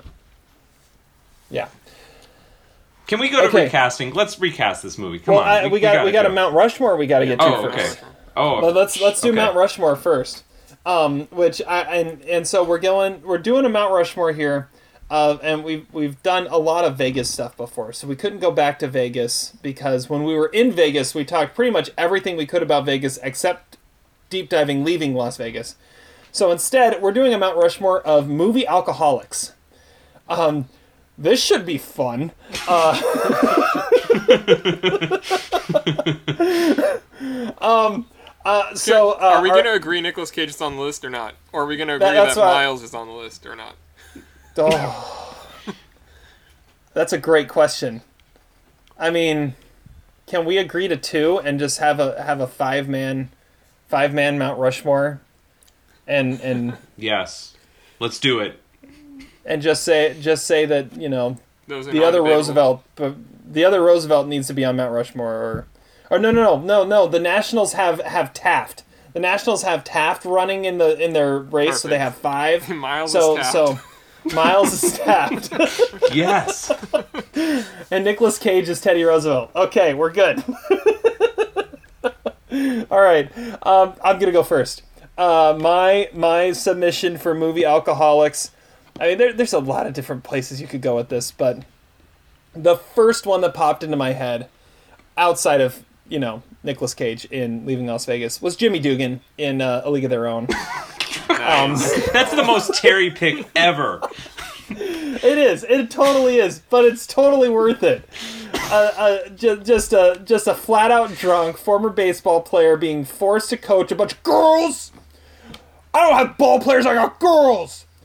Not not not ones I want to be on the ball field with. Ones ones I want to sleep with after the game. Yeah, uh, that that's that's my submission for for movie alcoholics. It's funny. The, the other day, I was just thinking about Jimmy Dugan because I was at work and one of my coworkers got out of his truck and he was limping just like Jimmy Dugan and he adjusted his hat as he was walking to the back of his truck and I was just like, I wish I just recorded that because that was beautiful.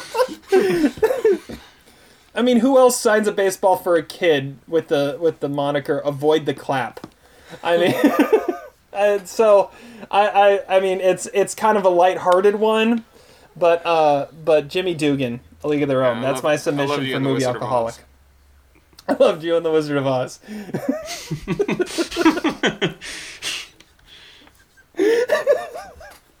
All right, uh, Zach, you're next. All right, I'm gonna go because Todd's gonna be pissed off at me by the end of this podcast. So I'm just gonna go with something that I know he'll like, which is um, Mary Elizabeth Winstead in uh, Smashed.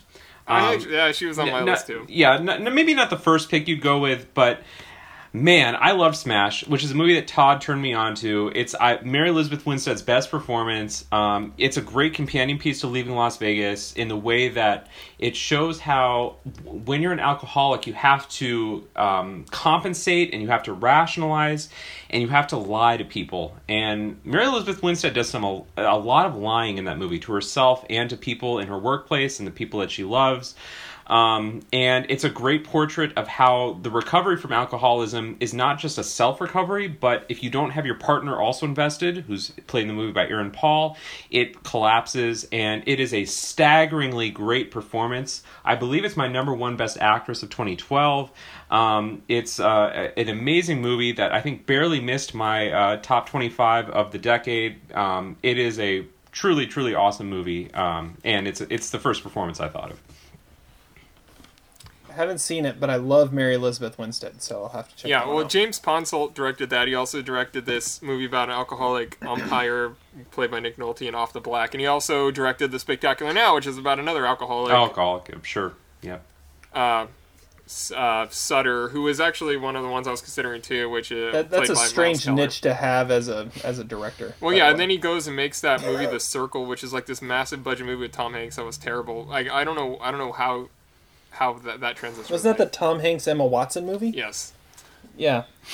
Okay. Um, so I mean, I was gonna say The Spectacular Now as my choice potentially, but I can't exactly go with James Ponsoldt twice. So I'll go with the movie I just mentioned a little bit ago, which is kind of like the earlier version of The Spectacular Now, which is Days of Wine and Roses, and the character played by Jack Lemmon, Joe Clay, and that it's just a, a really tragic character, and it's one that it's like he meets this girl and she doesn't drink, but he loves to drink, so he kind of systematically finds a way to turn her into an alcoholic too so that they can have a relationship. And it's it's a really complicated movie and it's really grown on me over the years. I think it's a top 50 movie for me now. And uh, it's a it's a beautiful movie and a, a one of jack lemmon's truly great performances. Obviously i have it in my top five leading performances of all time but uh, that that i mean yeah that, that would be my submission if i couldn't choose spectacular now That reminds me of the moment on uh, on Jack Lemmon's Inside the Actors Studio. It's like one of the greatest moments in Inside the Actors Studio history. Is when Jack Lemon reveals live, like on the show for the first time in public, that he himself is an alcoholic. Um, it, it, it's it's just an outstanding moment, and uh, I haven't seen that that movie, and I think that might be the movie they're talking about when that's referenced. But uh, probably but yeah, The other two that I was thinking about were uh, Billy Bob Thornton and Bad Santa and Amy Schumer and Yes. Trainwreck, which would both be are obviously more comedic picks. But Terry stole the comedic pick by picking Jimmy Dugan. and there's no one better than Jimmy Dugan if you're going co- comedic picks. So, yeah, the other ones I had I had written down. I had uh, Paul Newman in The Verdict, uh, Richard Burton in uh, Who's Afraid of Virginia Woolf, and then um, Bradley Cooper in A Star Is Born. Oh, good call. Bradley Cooper's a great call. The the only other one, I mean, Ray Milland, of course, you know, really personify. He was did the Lost Weekend. He won an Oscar for it. Best Um, picture. That's Best like Picture. one of the most outlier best pictures of all time. But I want to draw my attention to a movie that was in both of your top 25s of the decade. That is Boyhood, Marco Perella as uh, Bill. I mean, talk about the maybe one of the most evil characters in the history of, of cinema. Um, but you know, an alcoholic, um, but an alcoholic who we have no sympathy for whatsoever. And if that guy ever appears in another movie, he will never be another character than that that that character. He etched in etched in your mind. He couldn't play anything else because that character just reeks of um, evil. He probably reeks of several things, but evil is definitely one Yes. of them. I was also thinking of several characters in tr- in uh, Trailer Park Boys, like uh, like Lahey and uh, uh, the one guy who always has a rum and coke in his hand. But I wasn't going comedies. That was gonna be hard.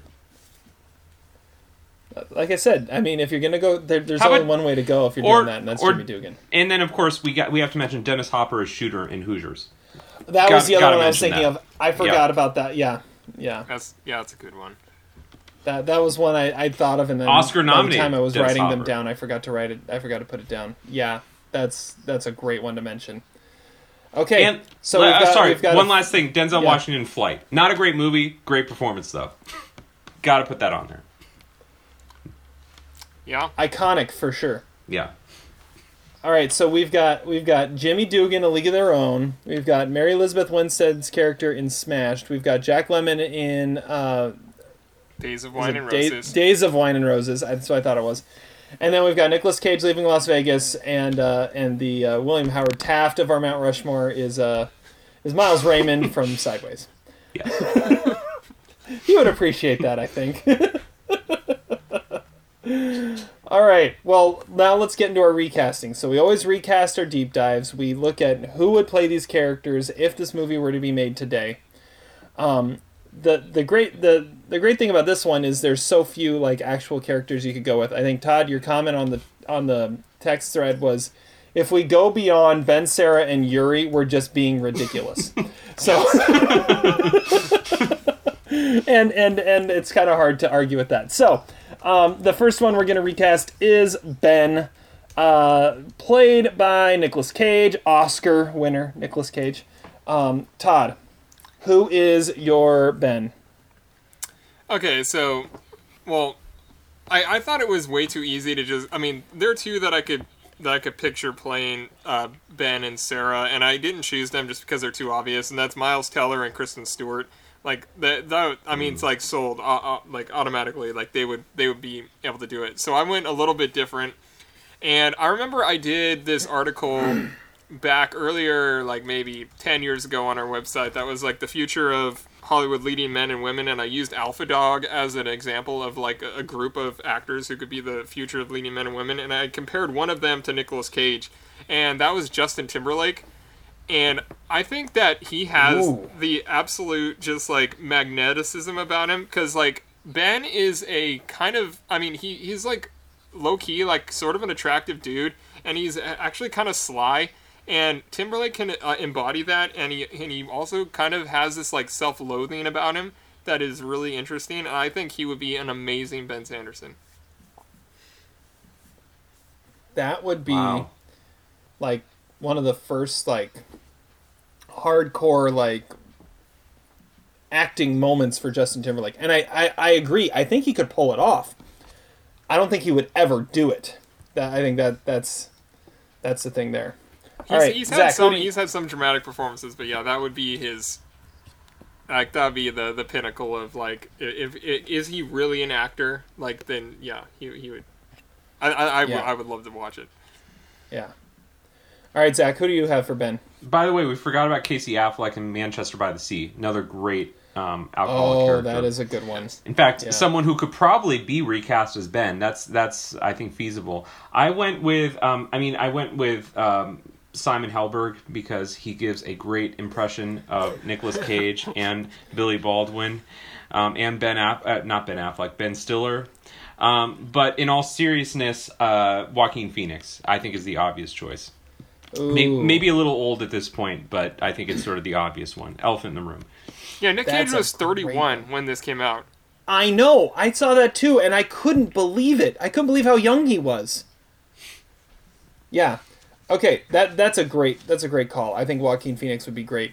Um, so the first one that I thought of when thinking about who could play Ben um, was James Franco. I that was Yep, my other yep, choice. good one. That's a good call. I thought that would be a good one. then I saw just how young Nicolas Cage was in this, and um, when I thought about age, my I, I shifted to somebody else, and that was Shia LaBeouf. Oh, yeah. He, that would make it so intense. I know, I know, but he would he would totally like own that. Like he would be amazing. He would be amazing. Both of them. I could I couldn't pick has- one, so I'm saying both: James the- Franco or Shia LaBeouf. I like the Franco pick better, and here's why. Has Shia LaBeouf ever been funny before? Like that's the genius of Nick Cage in this movie is that there is humor in this role. I mean, did you not watch Even Stevens as a kid? I, I That's a fair point. I didn't watch even Stevens either. I didn't either. Uh, Apparently, he was funny as a it, twelve year was- it was like a Disney show comedy. Yeah, I don't know. I think he could be. I mean, he, he was gonna be like the next big thing. I mean, he was gonna be the next Indiana Jones. He was he he like owned a the entire Transformers franchise for a while, and it takes a it takes some charisma to be able to do stuff like that. And no, I mean, j- just look at like what he did. I haven't seen it yet, but you you look at the what he's doing like in Honey Boy. It's okay. and How about he's this? able to put himself out there like that? I would be more interested in a making of feature about Shia LaBeouf getting into the role of Ben than him actually playing Ben Sanderson. That's fair. That's fair. Like I said, my first choice is still James Franco, but I, I couldn't ignore the idea of Shia LaBeouf. All right, let's move on. Uh, Sarah, played brilliantly by Elizabeth Shue. Uh, Todd, who do you got? Well, like I said, Kristen Stewart could do that in her sleep, sort of, but I mean, that's not to take away because Elizabeth Shue is amazing and probably the best leading female performance of the 90s. But I, so I went with someone. Okay, sorry. That, I'll that's, a shut up. true, that's, a, that's a true fact. um, so I went with somebody. It's just who- science. who similarly had I mean because Sarah is a character that you have to like and, and not and she doesn't and she's not necessarily the most like attractive hooker you're ever gonna see but she's got like this this aura about her that makes her really cool and like almost like half girl next door kind of thing. And so I went with Elizabeth Olsen because she has a similarly like raspy voice and she doesn't and she's not like an obviously like sexy lady or anything like that but like it like that but that absolutely fits the character of sarah because that, that's a character that's not all that easy to cast. And i don't know and she doesn't get a whole uh, enough of these kind of roles that she absolutely can do but she i guess because she's stuck doing marvel all the time but yeah. So elizabeth olsen and justin timberlake are my very oddball recasting of this movie but i think it'd be amazing. Yeah, uh, have, have That's you a good seen the trailer for WandaVision? I mean, that thing looks trippy, with the like the Disney Plus TV show with uh, with um, Scarlet Witch and and uh, Vision. That looks yeah, that's what she's doing instead of instead of stuff like this. Yeah, you should check it out. It's trippy for sure. Okay, uh, Zach, Yeah, Elizabeth. uh, who do you who do you have uh, replacing the uh, the greatest performance of the '90s? Yeah, no kidding. Um, that that's a great call, Todd. That that is the best call for if you're actually trying to um, redo this movie. If you're doing like a Jon Favreau Lion King esque remake of this movie, yes, Elizabeth Olsen. But I'm going to take it in a slightly different direction. I'm going Laverne Cox because Oh. I think Laverne Cox could nail this role, and I don't know. I would like to see a little bit more diversity. And uh, this movie was a little bit ca- uh, overly Caucasian.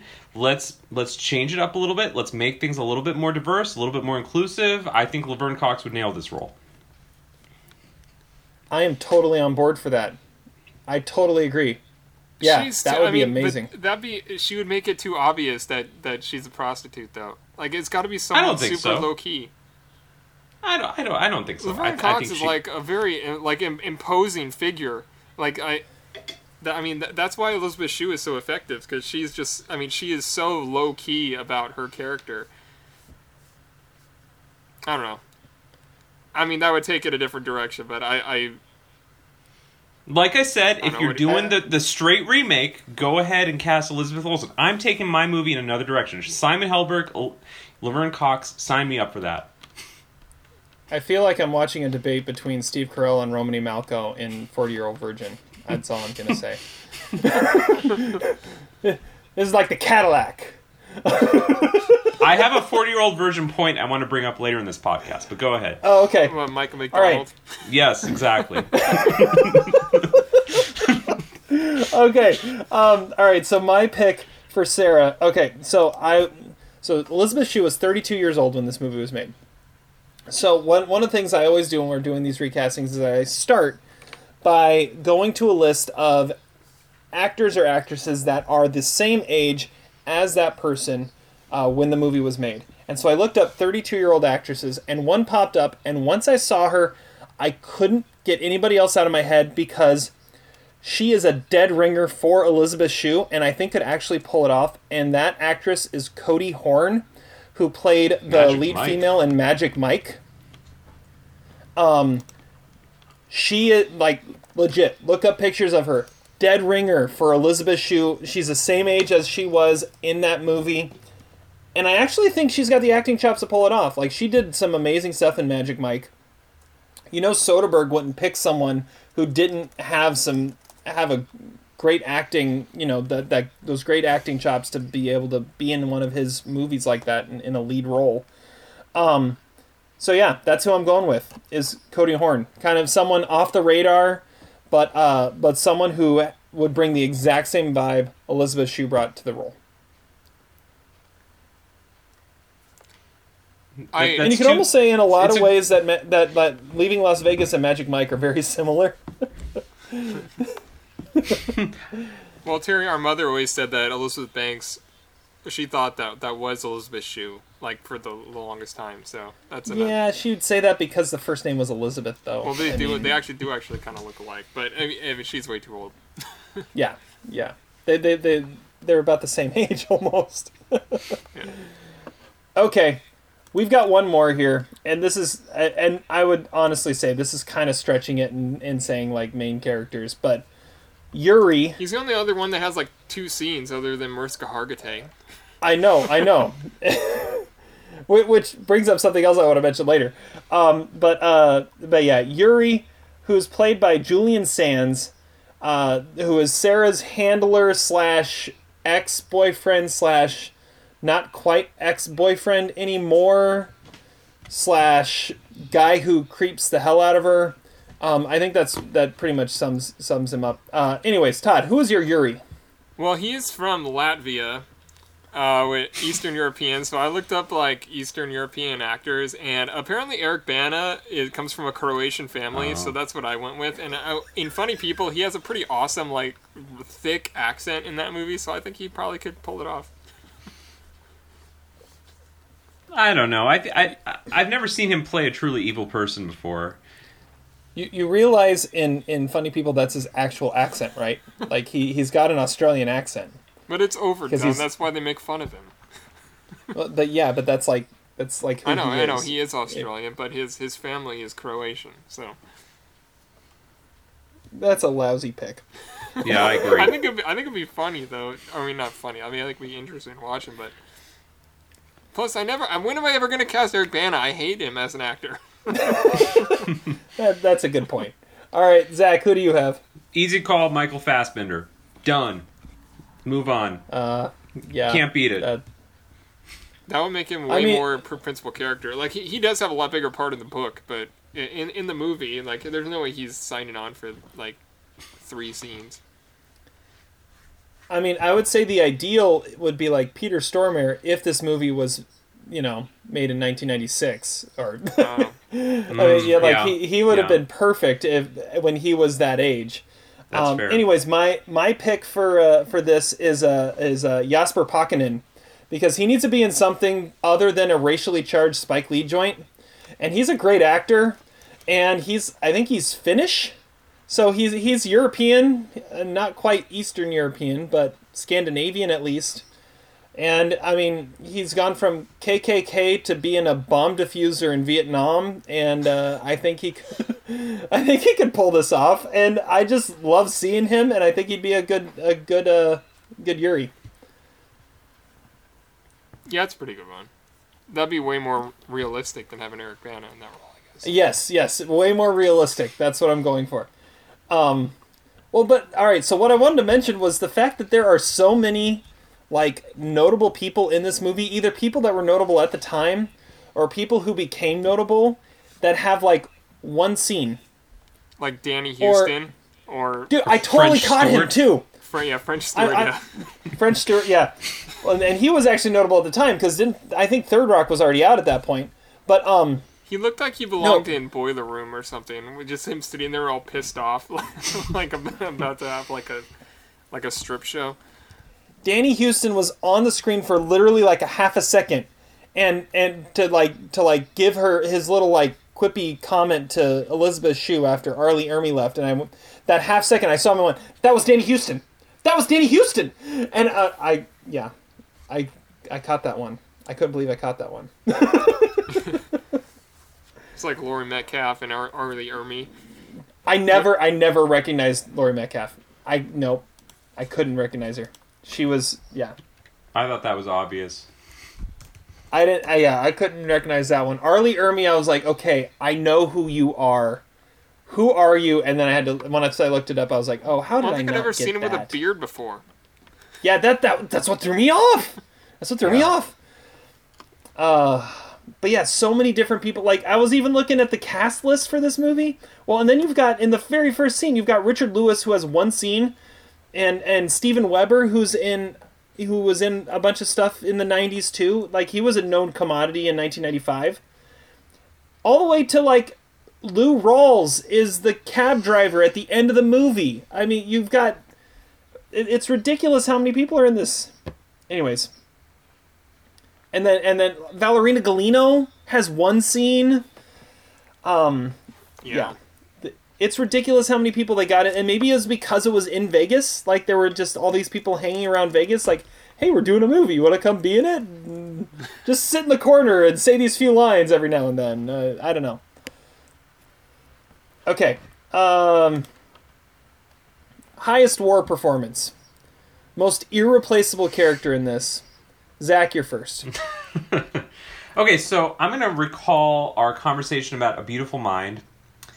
And I, I'm going to suggest that we rename this award the Austin Pendleton Award for highest war performance because the obvious pick that everyone's going to go with is Nicolas Cage. But for me, there is a war performance of a minor character that is so perfect, and Todd knows what I'm talking about because we've had conversations about this character before, that it cannot be possibly recast, and that is Thomas Kopache as IMDb lists him as Mr. Simpson, but I know him as Bill, Nicolas Cage's boss at the movie studio. Call it the Austin Pendleton Award. Wow, that guy is so a movie studio head. I, I mean, the, the the way that he dresses, the office, the his demeanor. Um, I mean, there's I, I I might as well just put this out there. Like that scene wins a lot of my awards in this podcast. I'm just gonna let you know right away. That actor is perfect in that role. I think a lot of actors would relish playing an alcoholic like Nicolas Cage. A lot of actors would relish playing the prostitute with a heart of gold. But to cast a sympathetic yet stern boss who understands and is compassionate about Ben's condition is extremely tricky, and I think that is a great performance in his one scene. That that is a, a definitely random pick, for sure. Austin Pendleton, that was what you said was was. Yeah, he was the what you the guy from the Nobel Prize Committee that awarded John Nash the Oh, award. oh, gotcha. He was my gotcha. highest war in A Beautiful Mind. And he popped up in another movie we reviewed, right? But I don't remember what it was. Oh yeah, what did he pop up in? Was it Joe? I want to say it was Joe. It It might sounds have been. Joe. That sounds, that sounds right. or a League of Their Own. Uh, okay. Um, I'm gonna go next. Um, yeah, the obvious choice here is Nicolas Cage, but I'm gonna go with something different because I was thinking about this. There aren't a whole lot of main characters in this. However, there are some movies, and I think this is one of them, where the location is a main character and is a it plays a character. And so I'm gonna say the highest war in this movie is Las Vegas. Um, because literally this movie, the city is a character in the movie, and you cannot see this this film and this story play out anywhere else. Like Las Vegas is the one place this, this could happen. Like I kind of feel bad that we are not having this conversation in a random hotel room in Las Vegas like we did with our Vegas podcast, right? I mean, it, it only feels right to be able to do something like that. And um but I, th- I I think that is the most outside of Nicolas Cage, and I'll let Todd talk about Nicolas Cage or whoever he's going to talk about. But I'm going to say my highest war performance is the city of La- of Las Vegas and how it plays such an integral role in this, and how this film couldn't have been made anywhere else. I, wanna mean, it know would've where changed there's the a, title. A bar, a biker bar in Las Vegas, though. I want to know where the hell that place exists because that did not look like anything I've ever seen in Vegas. Definitely not on the strip. Yeah. like Old Town or something. I don't know. Yeah. All right, Todd. What do you got? Uh, yeah. So I mean, like like we were saying before, Nicolas Cage was 31 when this movie came out, but he looks like he's 45 to 50. Like it, he, they, the work that he does to make himself look like he's been worn down by years of alcohol abuse is amazing, and he looks so old and so horrible. Like his hair, the, even the way he's shaved, like he, he does not look like he could e- be anywhere near like my age. It, but it's it's amazing the, the amount of work that he put in and like just making that character actually sympathetic by by all the reprehensible things that he does. It's because Nicolas Cage is just so irreplaceable as, at doing that kind of thing. And it, it I don't know. I mean it, it, it's hard to fathom like like I, I tried to recast it but I mean it's still it's it, Nicolas Cage could play it again now It's like one of the few roles where all the Nicolas Cageisms that he has in this movie fit the character perfectly and don't feel like all right that was just Nicolas Cage being Nicolas Cage. They all like like this is where all of them were born it feels like. yeah Everything This- except for like the action Vegas. run. yeah. Something with him in Vegas, I guess. All right. Uh, worst performance. Uh, I'll go. Uh, it's Yuri, Julian Sands. I, I he's horrible. Uh, he he's just kind of there and. No, I mean uh, his his entire performance is the accent, and that's about it. That's all he's got and uh, and other than that, it's it's not even worth mentioning. So Yuri is the is the worst performance. Zach, what do you have? I completely second that. Um, no further comments, except I would say that uh, Shawnee Smith as the biker girl, girl, I believe, watched um, Something Wild with Melanie Griffith a little too many times and was basing her role on that. But it's absolutely Julian Sands who is uh, uh, the, the worst part of this movie. Todd, do we have a thrice approved on worst performance? Well, I mean, I, I wouldn't argue with you guys, but uh, if I'm going to mention something different, it would be uh, Jeremy Jordan as college boy number two, uh, because he looks like he's like this like 40 year old version of Private Downey in A Few Good Men, and but he's supposed to be in college. He just has this like angry look on his face. He's like he's like I want butt. And uh, I don't know, it's just a. I mean- I mean, it's bad, and he's like miscast and off. Like, I mean, he looks like he's in his forties. Like, why? like, why is that the kid that they got to play that role? Is is that the one that they that they uh, that they got her for, or is it one of the ones that got her? I think that that's He's the, kid that had his shirt off. yeah, the, the one that comes out of the Oh, okay, bathroom. okay. The, the other. Yeah, yeah. Uh, Wa- watching him, I got a I got a serious like Donnie Wahlberg Sixth Sense vibe. I absolutely understand what you're saying, Terry. Yeah. I had the same reaction, actually. just him him in the bathroom, just looking all all, all shy and. You I look mean, like I, I expect Downey. a gun. Instead of a gun coming out, he he socked her in the face. Yes, Uh. let's, let's giggle over the rape scene. Cheer- cheers, guys. Wow. Well, we weren't taking it there, but thanks, Todd, for making us look like complete morons. Uh, Amazing Larry, Big Tim High Roller. Todd, who do you got? Uh, I went with the uh, his character's name is Man at Mall, and is played by the director of Five Easy Pieces, Bob Rafelson. Bob Rafelson. Yep. Yeah, Good because call. he's like uh, Ben's about to screw everything up by just like walking out, and uh, he he stops him, and he's like he's like no, hey, maybe you actually should wait for her. You know, it's uh, it's a sweet moment that almost seems out of place, like he like he's like his guardian angel or something, and that that character. I don't know. It's a creative character to drop into a scene like that where it, it was about to go seriously south, and uh, he's pretty much saves the day. Good call. Good call. Zach, who do you have? Okay, well, uh, again, this is going to be a repeating theme. I, I would go with Bill, Ben's boss. That's going to be my answer for like about 10 of these award categories. He's the best um, minor character. But for the sake of making things interesting, I would go with all of the cameo appearances by the director Mike Figgis. He plays the mobster who is at the gas station in the middle of the desert. He plays um, the guy who is the redheaded mullet.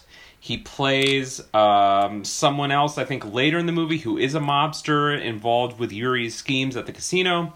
So, um, yeah, it's basically like a who's who of Mike Figgis when he'll show up. Um, so maybe I'll go Mike Figgis, but really my answer is Bill. Where is Bill? Where's Bill? yes. Uh, all right, my pick is uh, David Brisbin as the landlord. I just love that character. I don't think he has a single line in the entire movie, but he he has to be dragged by Laurie Metcalf everywhere because he's the actual boss. Like like it, it, everyone everyone who's married has that knows that that moment where it's like okay, I have to just be the man here so that the wife can do what she needs to do. and that's that's what he is at all times. It's like, we need to go do something about this. And you're coming with me so we can. And he goes, no, whatever. that I, I love that role. And then and then it just like his fake like I'm working on my golf swing as they're walking through with his golf club. I love that moment. So So yeah, that that's that's my pick is uh is David Brisbin as the landlord. All right. Biggest stick man. Uh, I'm gonna go first. I'm going Richard Lewis with Peter. I mean, what? He's That was he's actually my pick, obvious. He's obviously on a first date. I, it was a toss up between him and Steven Weber, but I mean, he's the one that's actually talking, and he's the one that's actually, you know, he, he's the one that's working that that's working the room a little bit there, and definitely knows that um, what what he's got on his hands here, and uh, and yeah, you know that wasn't his his first fir- his first first date. So uh, I'm I'm going with Peter, Richard Lewis. That's Todd. Todd, that was your pick too. Yeah, I mean, yeah, the, the chick sitting across from me was super hot, even though, I mean, it was probably some sort of more like an actress studio business meeting sort of thing, but it was, uh, it was totally a date. But yeah, she was like, like, damn, she was hot. And, but he, he, I mean, he also looks like this, like, yuppie kind of like, uh, you know, Patrick Bateman kind of character. Like, I mean, yeah, th- those guys are always getting it in, and he was, he was the more obvious one of the two. Yeah, definitely the more obvious of the two. And I feel like he got so mad at Ben for uh, not necessarily for being his the drop dead drunk, but for interrupting the date. I think that that was it's like, dude, do you see what I'm doing here? Why are you here? And then he just like gives him a wad of cash, and he's like, don't, "I don't want to see you again. Like, get out." like here. I don't want to see you again. Do you see what's sitting across from me? Leave. Uh, It, it's pretty obvious. Okay, Zach, who do you have? I had a two-way tie. I went with the guy, my number one pick was the guy who Elizabeth um, Shue was talking about uh, with the large erection um, in her uh, therapy scene. I mean, he's got the talent. Maybe it's like a little bit Marky Mark Boogie Nights type of thing. He's a star in the making. And then um, my other pick was Joseph Cotten in The Third Man. Because, you know what? I mean, she is very much into him in that moment in the movie. It's a powerful moment, and, you know, he's got the eyes, and uh, let, the, let the imagination happen.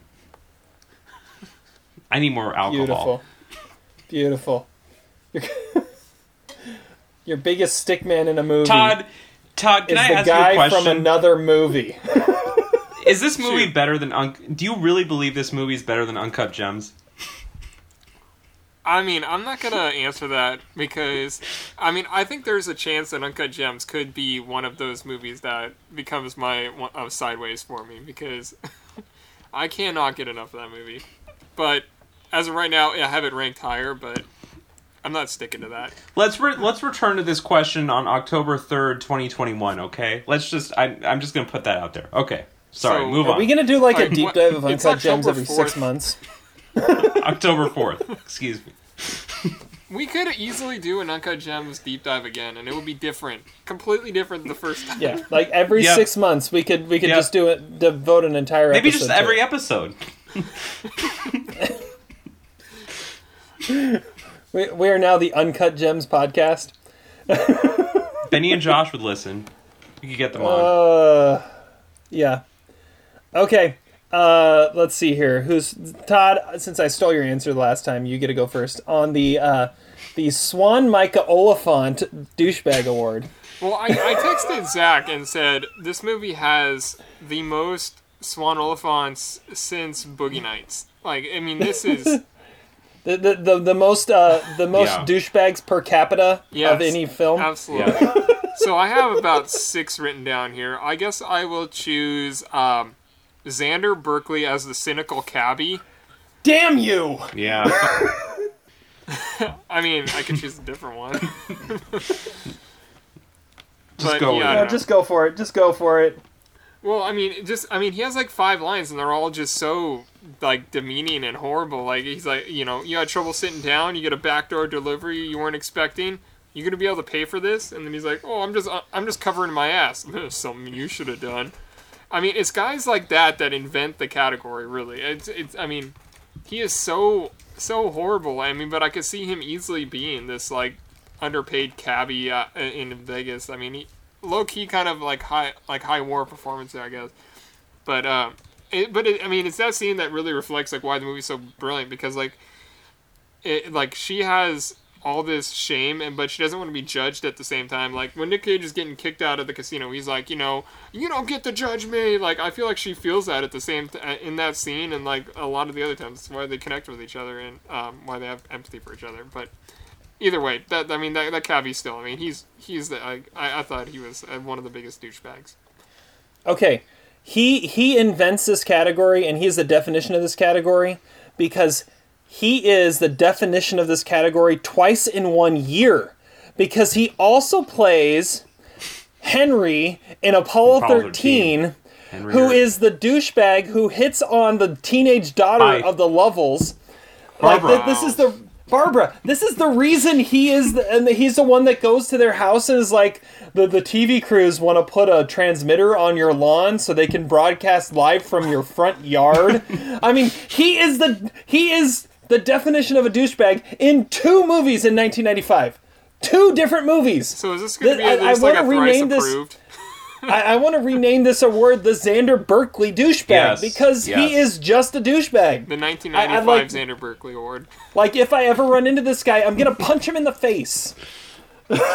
Another person I wanted to punch in the face was the desk clerk at, at the at the motel that they go to because like I mean that role now would be played by like Dale Dickey or something but like when she's like you know uh, we get a lot of screw ups here you know like she says it in such a condescending tone I'm just like damn she's got like the most It- punchable female face I've ever seen It totally would be played by her too. Yeah. It totally would be played by her.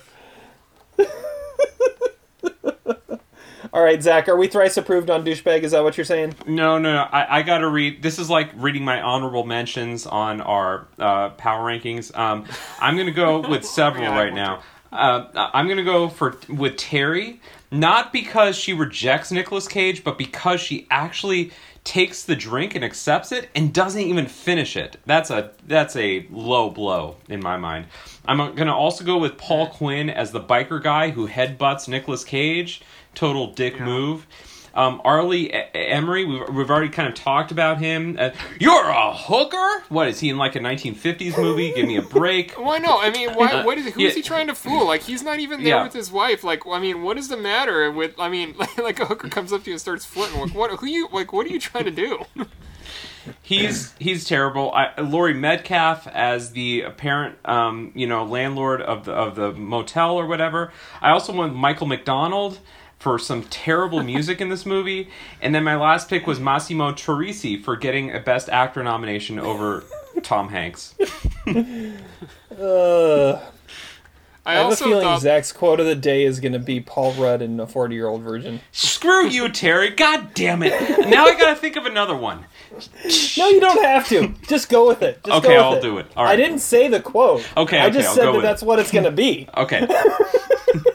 my other ones were the the Stetson man at the casino because I don't know, like he puts he puts his chips in Sarah's like dress and like wants some action, then asks us Yep. asks us if he, she's on strike. Like I mean that's I mean I can't imagine how much more douchey you get.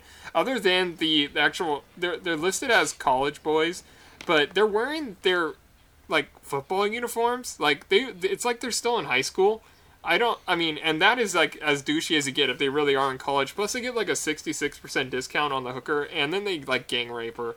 There's no. I mean, that goes beyond douchebag. I mean, that's You, Todd, you're forgetting the biggest, most egregious part of their douchebagginess, which is giving a bad name to the best resort in Las Vegas, which is Excalibur. I mean, they they are maligning the name of the greatest resort casino. Yeah. Are they walking across that skywalk? Like, Yeah, they totally were. Yeah. Like Yeah. I, I, I was noticing that too. I was like, we, we stood there, we stood there It's at the, one great, point. it's the greatest resort in Las Vegas is Excalibur, and they're giving it a terrible name. How dare they? They should win. They got to be the biggest douches in this movie. And With we all should due be respect to the Uncle cab driver. Jack's Irish coffees right now.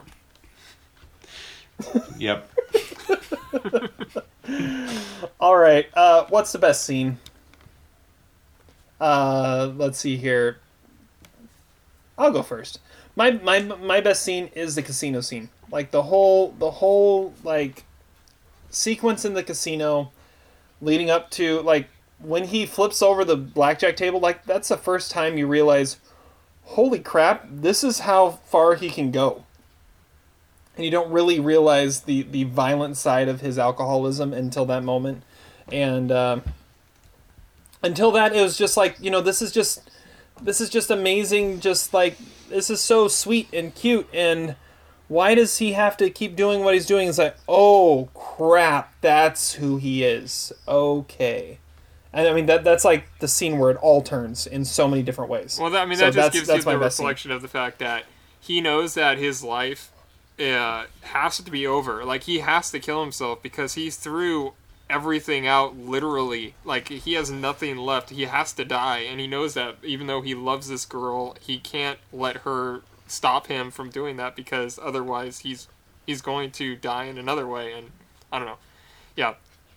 That that yeah, that is the absolute furthest depth study that he gets yeah and he starts screaming about like like i'm that boy's father like i mean i've never really understood i've never really understood that i mean he has uh yeah that's brutal yeah it definitely goes into some places that never ever get explained but uh yeah all right zach talk more about the uh, hollywood producer Yeah, that's that's the best scene in the movie. But um, if for for the sake of curiosity, I will also say the scene when um, Elizabeth Shue gives him the uh, uh, what's it called?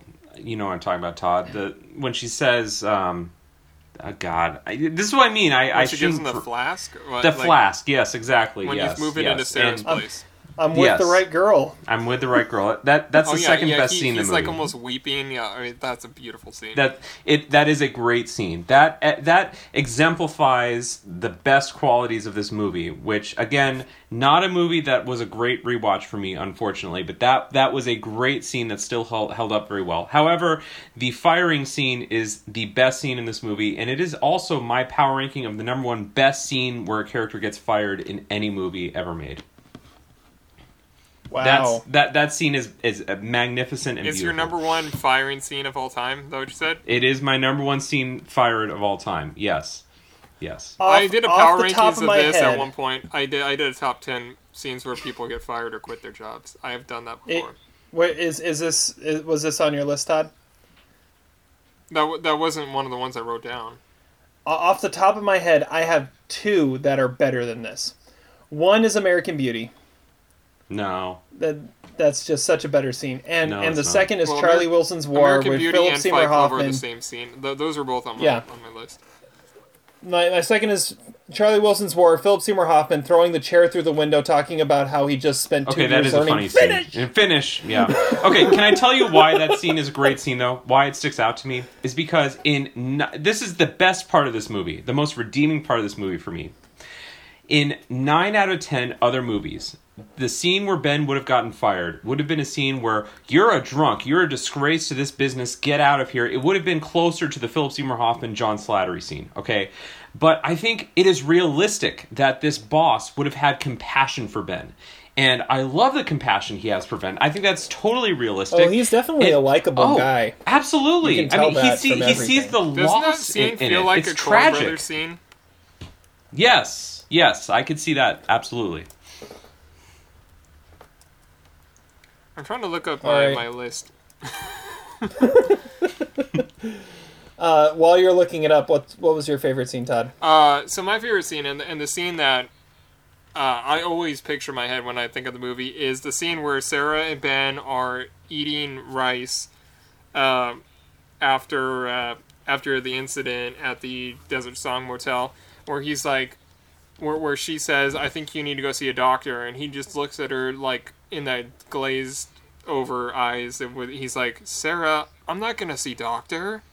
and it's just like this like and he's like maybe i should move back to a motel it's like that that scene is so heartbreaking and i feel like it is one of the most impactful scenes i've ever seen and it That is ends with scene. him sticking his chopsticks in his drink and eating the ice The ice cube. i mean that is Yeah. just the perfect cap to that scene because he never actually eats any food in the movie that is the first time you actually see him choose something and it's ice and uh, but that, I mean, it's the first time also that she admits to herself or admits to anybody really, other than her shrink or whoever she's talking to. That is never explained.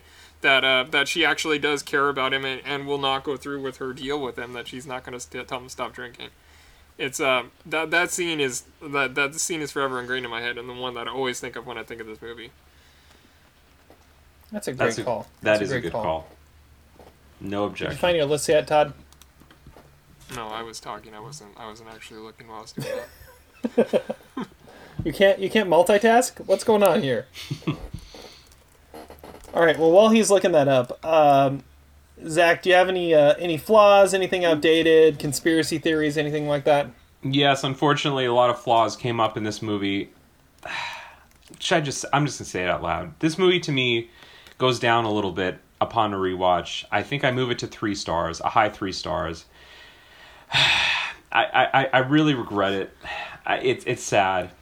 The music really doesn't work in this movie. The excessive, Ooh.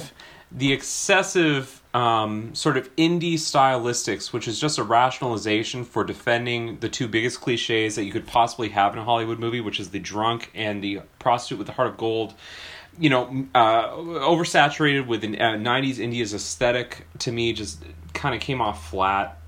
Drinking in a pool that does not work from my experience. Okay. However, drinking From to vo- experience, He was it doesn't work. holding it shut. Like I mean, he did it right. Drinking two vodkas in a shower does work, though. I will say, um, in in the movie's defense, um, and it was vodka, according to the trivia. I didn't like how his ring suddenly appeared in the scene where he was getting fired, even though the earlier prostitute had taken it off him. But hey, according to IMDb trivia, the movie is out of order in the first 15 minutes, so we can just defend whatever they do. The overhead shots, come on, let's get real. Let's kind of move on from this.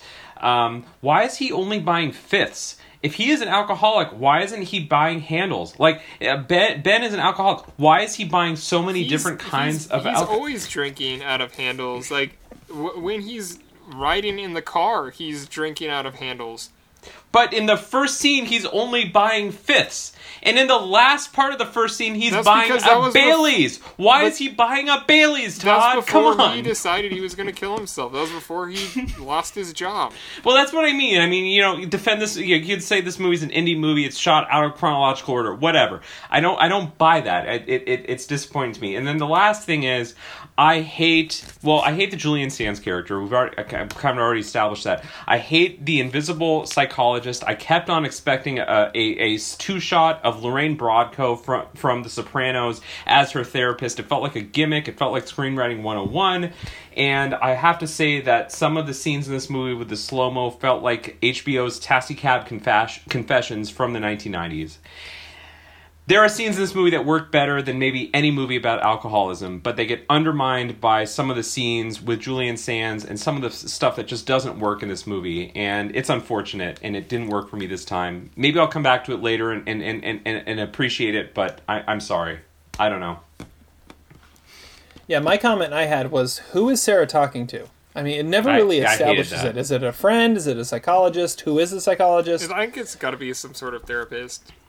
I You'd mean, think so, but Well, but, the it never actually says. about the book. Like it, it's way more like existential. Like it, it's way more in their heads than it is the than it is actual like narrative. It, it's so- it's so different. Uh, but I mean, I assume it, I always assumed it was like some sort of therapist because I, I can't imagine who else she would be telling that to.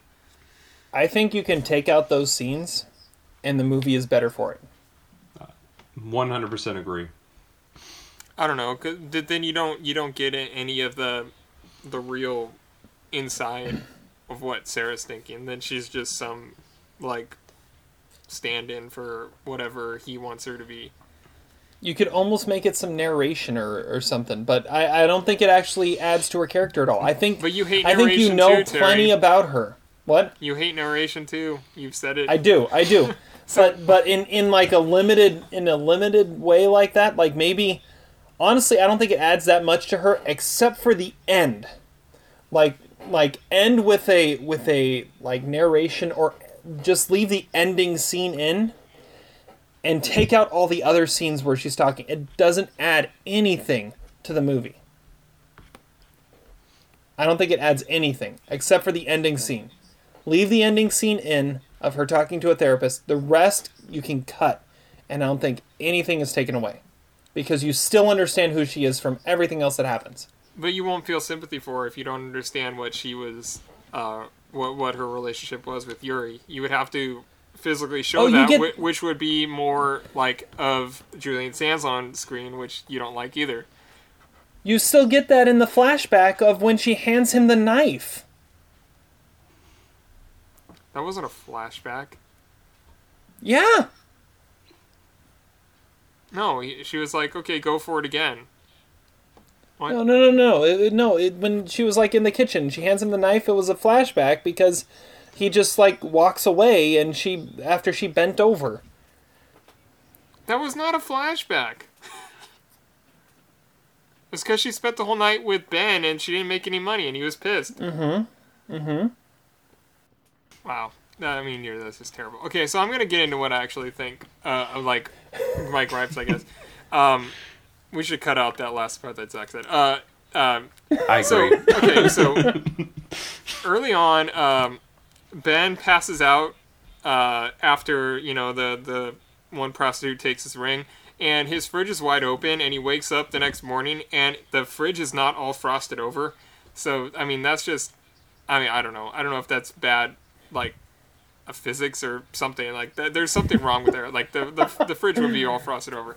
He also empties his bottle of tequila into a glass at one point uh, when when he's packing up all of his stuff to move to Sarah's, and then it, it fills it about a fourth of the way. And then when he realizes he can't fit everything in, he grabs that glass and it was full, and then he chugs it. Like there's just continuity editing there, I guess. Um, No, that so that I felt like he had been like emptying every single bottle but it into that. It was an it was an that was the dregs of every bottle, and so he was drinking like some random cocktail of every type of alcohol. He had just a little bit left of.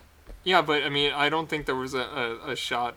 Uh, an, I think that was an uncut shot. It looked at least it looked like it. Maybe I don't know. No, it, it, it, it looked like there was a cut in there. Okay, well, and uh, the flask that she gives him doesn't have a thing that attaches the lid to the flask, which would never work because one, an alcoholic would lose that lid immediately, and two, like th- like when he, he goes bottoms up with the flask, just because I mean it looks cool, but like the the lid is always gonna hit you in the face. It's never gonna look that cool. But there, there's no, I've never seen a flask that didn't have the lid actually attached by another piece of metal to the flask. He Not also, to mention, he needs like a gallon flask. Yes, that, that that is absolutely true. Yeah, but he doesn't need to carry a fifth in his in his pocket anymore. I guess. Um, he also says he's going to buy 45 pairs of underwear, one for each day, and just throw them out. But he only said he was going to be there for four weeks, which doesn't add up. Good call. Uh, I uh, let's see what else I have. Um, Maybe he he counts weeks in a different way. yeah, maybe. Yeah, his timing's got to be way off in the in the state that he's in. Um, the motel That would be Nevada. lets him drag the TV out to the pool so he can watch a movie. I think that's awesome. And I don't think that would ever be able to happen, but that, that motel is really accommodating until that lady is a complete bitch. And I also want to have a Or they are not, and that's why the lady is a complete bitch. well, maybe. She's a biggest douche award nominee as well. when they're at the casino, Cage However, also she's screams, also one of my favorite minor characters. yeah. Cage screams Snake Eyes at one point in the casino, and uh, yeah, he starred in that movie. Conspiracy theory. Um, one of the most underrated Nicolas Cage movies, honestly. And uh, I also want to point out a flaw with Zach, and the, the soundtrack is flawless because I can't hear any of those songs ever. Like uh, my one and only, the Sting song, or Lonely Teardrops. Like that song is forever in, like ingrained in my head with like the scenes that it, it and Come Rain or Come Shine. Like that, those songs are so perfect in in the, the, the context of this movie, and they'll never leave my memory. And it's a it's a perfect soundtrack. Michael McDonald way better than he was in Forty Year Virgin. We'll have to ask Paul Rudd what he thinks. Yeah, yeah. All right. Uh, LVP, MVP. Uh, let's see here. I couldn't come up with an LVP. I'll go first, but I have my MVP is Mike Figgis, which is going against everything Zach has just been talking about. Not only because he directed it, he wrote the adaptation, um, the adapted screenplay, and he wrote the the score. I'm totally on Todd's side with the score. I love the score. I think it, it's awesome. Um, he's my MVP. Uh, my LVP, there's a lot. Oh no, uh, my LVP is the uh, the uh, biker boyfriend girlfriend because they just suck. That's my Yeah. LVP. That's a good call. All right, Zach, LVP, MVP. My LVP is the TV series Rugrats on Nickelodeon because apparently John O'Brien, this, this the Oh, yeah, author of the book yeah, Leaving Las Vegas, yeah, he wrote a script for Rugrats, and it was like it it, it was um, shown, but apparently the process, according to Wikipedia, the process of it was very traumatic, and he was disgusted with the editorial changes made to the script. That I think preempted everything that occurs in Leaving Las Vegas, which I think we can. It's fair to say is semi autobiographical for John O'Brien, which is absolutely tragic. So screw Rugrats. My L, my uh, MVP for this movie is Roger Ebert. He named this movie the number one movie of 1995, and he had a lot of great things to say about it. This is a classic movie that Ebert loved uh, because Ebert was an alcoholic, like Jack Lemmon revealed on the Actors Studio, and I think he could see a lot of resonance in the Nicolas Cage character, and I give him props for that. I think it's an important movie, and I'm ashamed to say it wasn't a great experience rewatching it, but I think it is an important movie, and it's definitely better than Braveheart. But not better than Apollo 13. No. or Mr. Way better Hall's than Pete Opus. Conrad. Way better than Pete Conrad. All right, Todd, what do you got? Uh, my LVP is the motorcycle cop who watches Nick Cage swig a half gallon of vodka Ooh, yes. and does not pull him over. White privilege. He just eyes him and he's just like, okay, and he drives past him like, just not. I mean, not not what you want to see. And uh, my MVP is also Mike Figgis because his like he never touched anything that was this great before or after, and uh, the screenplay is tight and it's inventive, like of something that is so different in its source material. He created something that was so different and beautiful, and he pulled out the arguably the greatest male and female lead performances of the '90s, and it's in a, it's um, it's this incredible style and vibe, and um, it it I mean it's not fully depressing like it probably should be because it's so alive and, and just and beautiful, and it's a it's an amazing movie, and it's clearly his his baby because he did the score too, like Terry said. It's uh, it's something else, and he acted in it too, which, I mean, Multiple times. is yeah. So you're saying the screenplay was a lot more congealed, Yeah. Or were you saying the screenplay was oh tight, tight, tight? Red, yellow, pink, something like that. Yeah, yeah, yeah. Sorry, you said you said the word tight, and I couldn't say. When you say something is tight, uh, that's all. I tight, tight. That's all I think of. Yeah. Uh, okay. Quote of the day time. Let's wrap this up. Zach, what do you got? I really want to quote uh, Nicholas K- Ben Sanderson's quote when he's got the the mobile recorder device, like he's like Lloyd Dobler and Say Anything, and he talks about the bank teller who's like a low rent version of Courtney Thorne Smith. But I'm not going to say that quote because it's a little inappropriate for this PG 13 podcast. I decided to go with Ben's song, You Turn Me On, brum, brum. You Turn Me On, brum, brum. You're not too foot long, you're not too short, you're not too round, brah. You're like a cat, the cat in the hat. Look at those eyes, honest to God, you're luminescent, baby. I have a house at the beach, and I'm great in bed. That's actually not the line, but I paraphrased a little bit. Was that not? So did he actually make that up? Like I couldn't tell. he had to have. I mean, he had to have. All right, I'm gonna go next. Uh, I've got three quotes. Actually, I couldn't just settle for one. So, my, uh, one of them is a direct quote from Nicolas Cage, who says, uh, "There's a fine line between the method actor and the schizophrenic," and I think mm, Nicolas Cage embodies true. that fully. Um, and then um, I have a quote from uh, A League of Their Own, which I think uh, fully fully encapsulates Nicolas Cage in this movie and just Nicolas Cage in general. And it's uh, it's after um, um, Ira Lowenstein looks at looks at him and says, "I didn't know if you were uh, uh, dead or drunk until you scratched yourself for 15 minutes." And he said, "Well, anything worth doing is worth doing right." And I think that's that's Nicolas Cage right there. Anything worth doing is doing right. Um, and then um, my last quote is from Inside the Actors Studio.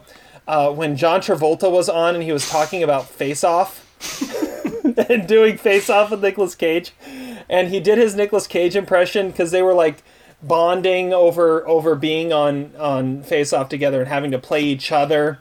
And he, they were like bonding. It's like, oh, we have all these things in common. And then, and then he said, and then Nicholas, and then Nick said, John, have you ever had the urge to buy a fine piece of glass. And and John go and John Travolta goes, Nope, Nick, can't say that I have. so there, was, there you go. Those, those, are, yeah, it, it's a great moment on Inside the Actor Studio for sure. R.I.P. James Lipton. All right, Todd, what do you got? Uh, I have two. One of them is when um, they're at the mall and they get a drink and. Uh, like uh, he starts coughing. He's like, "Nurse!" to call the waitress. yes, like, that's a good. That's a good. like, I need to remember that one. like that is that's awesome. that was almost one of my questions of what did he refer the waitress as? yeah, and then my other one is also from inside the actor studios, Nicolas Cage's thing, where when uh, James Lipton asks him about when he flips over the table and he screams like, you know, I am this boy's child, and he says uh, yeah, that was sort of a primal scream that came out of me that wasn't in the script. And I'm think- I'm thinking like, yeah, that I think that describes most Nicolas Cage movies.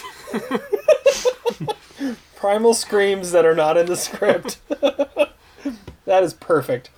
And with that, we're going to draw this podcast to a close. Uh, thank you so much for listening. Make sure you subscribe, rate, review.